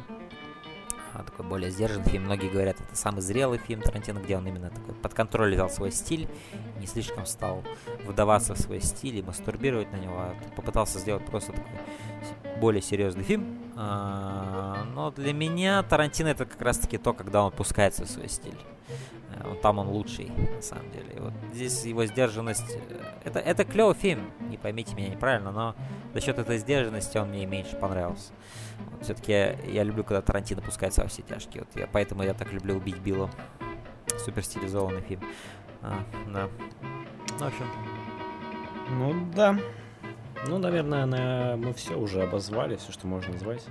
Ну, меня, не знаю, я тут смотрю я, на статистику, я, чел. Я тут, да. у меня что не год, то по 30 фильмов смотрю, смотрел. 30, mm. 30, 30, нету выше 40. Как-то маловато, что ли. Ну, у меня перед тем, как я начал готовиться, был где-то 50 с чем-то. Сейчас я вроде за 60 ушел в этом году. Я, я в принципе, хочу на самом деле э, сохранять эм, вот этот минимум 60 э, как мимо фильмов, Петя, как мы будем их обсуждать. Это будет сложнее делать, чем дальше мы будем идти, на самом деле, это будет всегда сложнее. Но знаешь, когда я готовился к этому году, более так основательно, я больше прочувствовал атмосферу 90 97 -го года, именно когда, как тогда снимались фильмы, как они тогда выглядели. И мне это дико понравилось. Такое более сильное погружение. Поэтому я отныне хочу, наверное, более, более так больше готовиться к этим. Даже не, не, не ради топа, ради погружения в этот год, перед тем, как обсудить его. Вот. Потому что вот я все эти шесть фильмов посмотрел и как-то лучшее понимание уловил атмосферы и лучше окунулся в те времена. Потому что, да, я эти фильмы не смотрел, но через них я ощутил то, что я ощущал, когда те фильмы смотрел, которые я смотрел из этого года. Потому что всегда есть какая-то общая ниточка. Какая-либо, но маленькая, но она всегда будет. Даже просто в том, как одевались актеры той поры, какие машины ездили, определенные техники, да. Это, это да. все здорово. Это классно в это погружаться, на самом деле. Но, не знаю, я, я бы мог, наверное, еще много здесь какие фильмы упомянуть в качестве почетных упоминаний. Потому что... Драйв, например. С Марком Дакаскасом. Вот бесчисленное количество раз я этот боевик пересматривал. Тут Марк Дакаскас играет человека, которого вживили какой-то чип, который усиливает его способности. И он типа становится каким-то экспериментом военным, который убегает. Как вот в фильме «Гость». А, mm-hmm. И за ним начинает охоту такого же Терминатора отправляют, по сути. И вот он за ним охотится весь фильм, а тот убегает. И вот здесь просто абсолютно невероятные сцены драк. Просто вот они какие-то настолько скоростные. Я когда, помню, первый раз посмотрел драйв, я не понимаю, как можно так быстро махать руками и ногами. И при этом это не ускоренная съемка. Это все реально происходит времени. это просто скорости, которые, мне казалось, на тот момент превосходили даже Джеки Чановские. ну, это, конечно, не так, но это как-то так снято в драйве, что это кажется, как будто это так. И это больше впечатляет. То есть у Джеки Чана как обычно. У него идет немножко дальний план, ты видишь все, что происходит, такой, такой общим планом, да? Угу. А здесь это тот вид, это не шейкика, это именно умелая динамичная камера, которая следует за руками и ногами, и ты все время знаешь, что происходит, понимаешь? Но при этом она так снимает экшен, что это усиливает эффект от скорости и хореографии драки. Вот я, честно говоря, кроме драйва, мало где видел такую режиссуру. То есть она и не плоская, вот эта дальняя режиссура, и не вот эта вот куча нарезок, да, и шейки, типа. И ты да, не понимаешь, да. что, что происходит, да? Это именно совмещение хореографии и динамичной камеры. Вот. Драйв я люблю, это фильм детства тоже. То есть, сколько раз я его посмотрел на кассете, он у меня был. Восхищен был всегда хореографией просто Марка Дакаскаса, как он против там восьми человек одновременно дерется, это так шикарно. И в конце он с этим Терминатором начинает драться в таком ночном клубе. Такой ночной клуб на отшибе где-то в какой-то пустыне, такая огромная ракета, короче. И там типа внутри ночной клуб. Ну, что такой красочный сеттинг. И вот этот чувак туда приходит такой, в плаще, короче, такой серьезный азиат, азиат такой. И ты все время смотришь, как Марк Дакаскас всех уни... разносит фильм. Потом появляется чувак, который теперь ему жопу надирает. И ты такой, вау! Не можешь поверить. Вот. Кстати, вот, э, готовясь к этому фильму, о, году, я посмотрел... Вот есть же фильм «Ванильное небо», да? Мы говорили о нем с тобой. А, он да, даже, есть оригинал, который был в этом Он у меня даже был да. в топе, по-моему, «Ванильное небо». Как там «Открытые глаза»? «Открой свои глаза» или «Открой глаза». «Открой свои глаза». А, а... Да, я думал посмотреть, но вот... Ну это же тот же самый сюжет, что и «Ванильное небо». Думаю, ну ладно, черт с ним. Да, по-моему, Пед... Педро Аль... Альмадавар, по-моему, снял. А, нет, Алехандро а, Аминабар. Алехандро Аминабар. Алехандро Аминабар снял, да. А, здесь, опять же, что интересно, Пенелопа Круз играет главный да. интерес любовный. Потому что она там же была. Я, я, я всегда любил «Ванильное небо», потому что, когда я его последний раз посмотрел, я был в абсолютном восторге от этого фильма. Но у меня был страх, что оригинал еще лучше, и я посмотрел худшую версию этой истории, да? Что я испортил себе посмотрев «Ванильное небо». Потому что зачастую так и происходит. Американский ремейк э, редко бывает лучше, чем оригинал. А, но я должен сказать, что в этот раз американский ремейк был лучше, чем оригинал. Хотя я слышал от многих критиков мнение, что у Аминабара лучше фильм и все такое. Это хороший фильм, не поймите меня неправильно. Но вот фильм... Э, я забыл, как режиссер зовут, который снял «Ванильное небо». Ну, в общем, «Ванильное небо».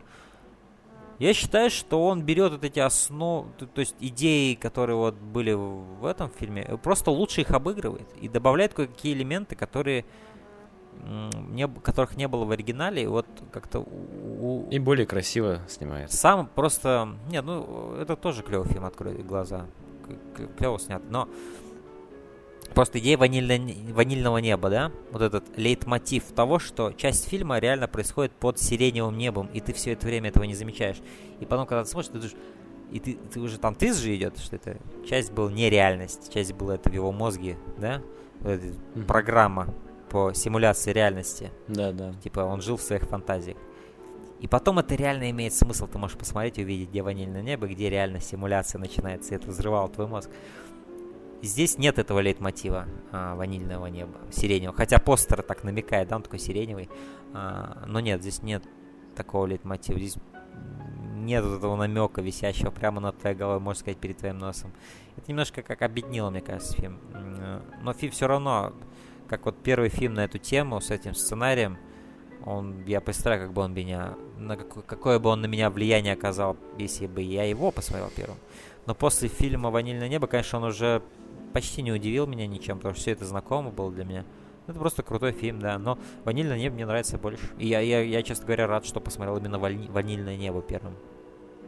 Вот, потому что вот на эту роль даже вот э, как-то Том Круз больше подходил. То есть чувак, который так гордился своей внешностью, да, и потом, когда он лишается этого, да, такой контраст, что он аж запирается в, в своем таком, буквально запирается вот в мире фантазий. Так, сейчас стоп. Да. стоп. У меня запись оборвалась. Видимо, лимит превысил. Да, и я считаю, что Том Круз даже лучше. Хотя вот этот оригинальный актер, этот испанский, тоже такой красавчик такой чисто. Тоже отлично отыграл свою роль, но... Но, знаешь, Том Круз как будто создан для этой роли вот такого самовлюбленного красавца. Да, да, пожалуй. создан. Вот. Ну, в общем, да, много я фильмов смотрел под- при подготовке и... Ну, я, наверное, не буду их все упоминать. Ну, да, еще стоит упомянуть, что Остин Пауэрс вышел, по-моему. Да, первый Остин Пауэрс в серии фильмов Остин Пауэрс, который мне всегда очень нравился, я в детстве всегда любил их смотреть. Первый Остин Пауэрс в 97 году вышел. Тоже шикарный фильм, шикарная комедия, на мой взгляд. Ну, ладно, я не буду пускаться дальше и глубже во все это. У нас есть комментарий Юрия Федорышина, который оставил он под э, постом с его топом. Давай я зачитаю. Да, почему бы тебе не сделать это? А, он пишет, год очень даже хороший, хотя десятку по-настоящему достойных картин я наскреб с трудом. Просто хороших фильмов попалось много, а плохих на удивление мало. Лучшие фильмы. Как раз таки Пи у него стоит на первом месте, 9 из Мгм. 10. Далее здесь Звездный десант, девятка. Достучаться до небес, восьмерка. Гатака, восьмерка. Открой глаза, о которых ты сейчас только что сказал, восьмерка. Брат, 8. «Семь лет в Тибете» с Брэдом Питтом тоже смотрел 8 из 10. «Адвокат дьявола», «Умница Уилл Хантинг» 8 и «Некие дети, дети небес». Я не видел Это- этого фильма. А, лучшим муль- мультфильмом он считает «Принцессу Мононоке» 8 из 10. А худшим фильмом «Бэтмена и Робина». Вообще кол поставил. Вот, но в целом отличный топ, Юра. Ну, «Семь лет в Тибете» такой фильм. Я не он хороший смотрел. фильм, да. Он не глупый, по крайней мере, но кто-то может заскучать э, за просмотром. Брэд Питт там ничего такого конкретного не, не делает. Его мог бы и другой человек сыграть. Ну, тут дело не в ролях, наверное, и не в актерской игре, а скорее в таких в каких-то других вещах. Ну, у меня к нему нет никакого М. отношения. Не, у меня единственное, что с этим фильмом связано, воспоминание, это просто образ постера, где он в этой шляпе стоит, такой оранжевый какой-то постер, по-моему, там. И лицо Брэда Питта огромное на всю обложку. Все, что я знаю об этом фильме. Ну «Семь лет в Тибете» на самом деле клевое название для фильма вообще, в принципе. А, Ну да, я никогда его не смотрел.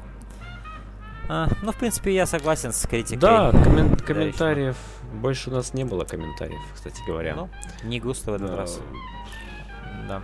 Ну, что поделать. Не каждый раз же получать кучу кучу комментариев. А, в следующий раз, Джек, что мы с тобой будем сдел- делать в следующий раз? Ну, я думаю, мы сделаем фестиваль Мартина Скорсезе. М, Настанет пора, наконец-то.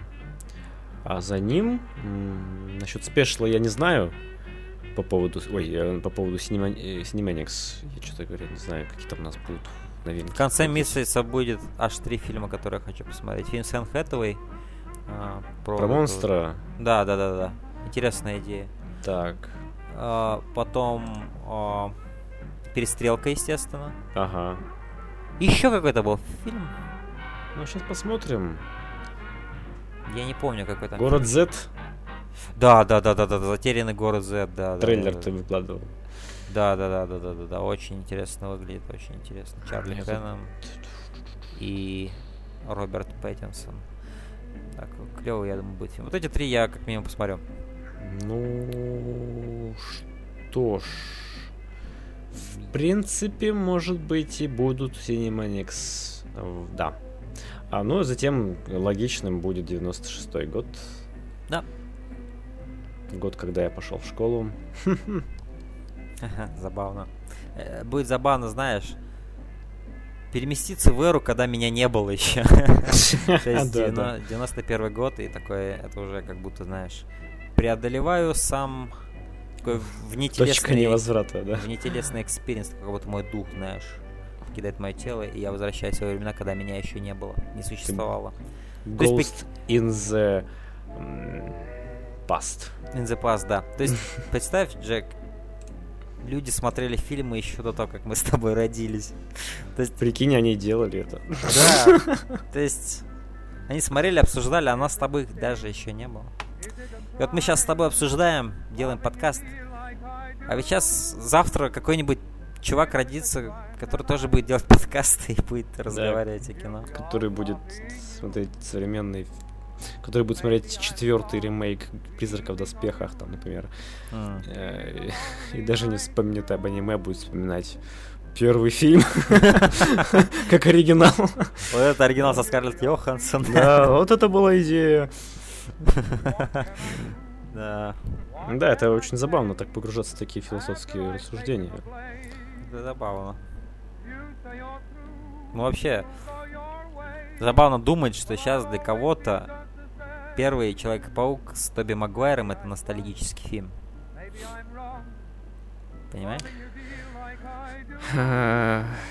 Ну, Ностальгия ну, молодеет, короче. Ностальгия, да, это молодеет. Вот недавно как раз кто делал? Акр делал классное видео по поводу ностальгии. Uh-huh. На ютубе, может, кто-то смотрит, знает, комиксный такой задрот, хороший чувак. Вот, он про ностальгию тоже прошелся, мол, э, люди с 18 лет уже начинают ностальгировать. Mm-hmm. И только-только стукнуло, значит, а уже раньше было лучше. И я согласен в целом, да, она теперь другое качество проявила, эта ностальгия. Да. Uh, мы с тобой тоже, знаешь, не, не старики тут, не сидим, как Джек Николсон с uh, Мор- Морганом Фриманом, или кто там был. Ой, с... Uh, это... Неважно. Неважно, неважно не обсуждаем тут, понимаешь ли, 20-летней давности вещи. Ну, по сути, это мы и делаем, Джек. То есть, эти фильмам уже по 20 лет. А сейчас 97 год, это 20 лет назад было, Джек. А, ну да. Что, что... Так что мы с тобой сидим и Где мое лекарство? 20-летний фильм. Прими уже свои лекарства от амнезии. А, как раз это мы и делаем, Джек. И дальше только хуже будет, потому что мы будем обсуждать еще более старые фильмы. Я боюсь за свою память. А, ну вот как раз мы ее и будем каждый раз а, стимулировать этими подкастами, вспоминая все эти фильмы, вспоминая наши эмоции об этих фильмах, вспоминая, как мы, что мы делали в то время, чем мы занимались. Дошло 89-й год, я покакал. Ну. Я, родился, клонтик. Да, ладно, давай завершать уже подкаст. Э, прощаться с людьми, которые нас слушают. Да, еще в 97 году вышел Доберман. Доберман. Помнишь фильм с Винсаном Касселли и э, а. Касселем и с Моникой Белуччи? Че-то помню. Такая жесткая, жесткий такой триллер. Чеки Карио там еще играл такого было? мента мерзкого, который детей там грозился выбросить из окна, если ему не сдадут какую-то информацию. И потом Винсан Кассель взял его голову и об асфальт там... То есть едет на машине, и его голову прям об асфальт так стачивает. Жесткая смерть. Жесткий фильм абсолютно. Хм, Вот такой фильм выходил в этом году. Ну да, наш подкаст завершается. Спасибо, что слушали. Что вы думаете о 97 году? Вы особо ничего не написали перед подкастом, может, сможете написать что-то после подкаста. Просто публика молодеет. Да, люди, наверное, уже думают, а что я вам буду писать? Я, я ничего Смотрите не Смотрите какое-то старье. Фу, блин. Да. То ли дело Форсаж 8 там вот вышел. Кстати, на сегодня, я сегодня на него сходил. Я видел твою оценку. Я, я, я не ходил на форсаж, я передумал на него идти, Джек. У меня такое ощущение, что я тебя подставил, потому что я с таким энтузиазмом призывал тебя сходить на него. Мне понравилось в конце, что там было, знаешь. Там в конце Торетто сына своего именует Брайан. О, у него сын рождается. Да. Ну то, что Брайан, это, это же зовут так... И он сразу сидит в маленькой машинке. Нет, хотя было прикольно. И тут такой через оп, и перезапуск ага. франшизы. То есть э, на наследие Форсажа какой-нибудь там. Да, Форсаж Fast and the Legacy. Да. Legacy of the Furious. Да, ну да. Ладно, все, друзья, это была прикольная беседа. Мы ждем ваших комментариев, мы будем смотреть кино, мы, мы не закрываемся. Мы Рок Джокер и Джек. Это было почти три часа, Джек, подкаста. Интересно. Давно мы такие не писали. Но да, я присоединяюсь к Джеку. А, мы Рок Джокер и Джек, и увидимся, все, услышимся в э, фестивале Брайана де Пальмы. Сказали, Ой, как этот... Какого, как- блядь, как- де Пальмы? Брайан де Скорсезе. Пальма? Да. Ты просто второй раз хочешь. Я, я просто тоже не принял свои таблетки. Еще бы говорит так, мы Джокер и Джек. В одном сидит там два человека. Двумя голосами разговаривает. Все это в моей голове, все эти Да, да. подкасты. Нет никакого Джека. Да, просто ты давно где-то там тебя сбила машина, и ты подключился к иной реальности, как Том Круз. Ага. И записываешь подкасты, тешишь себя надеждой, что все еще занимаешься любимым делом. Да. Че, задумался, да? Да. Невольно задумаешься тут. А, Что ж, дорогие друзья, да, пока. Доброго вечера. Кто-то утром слушает и думает, какого хрена, Джек?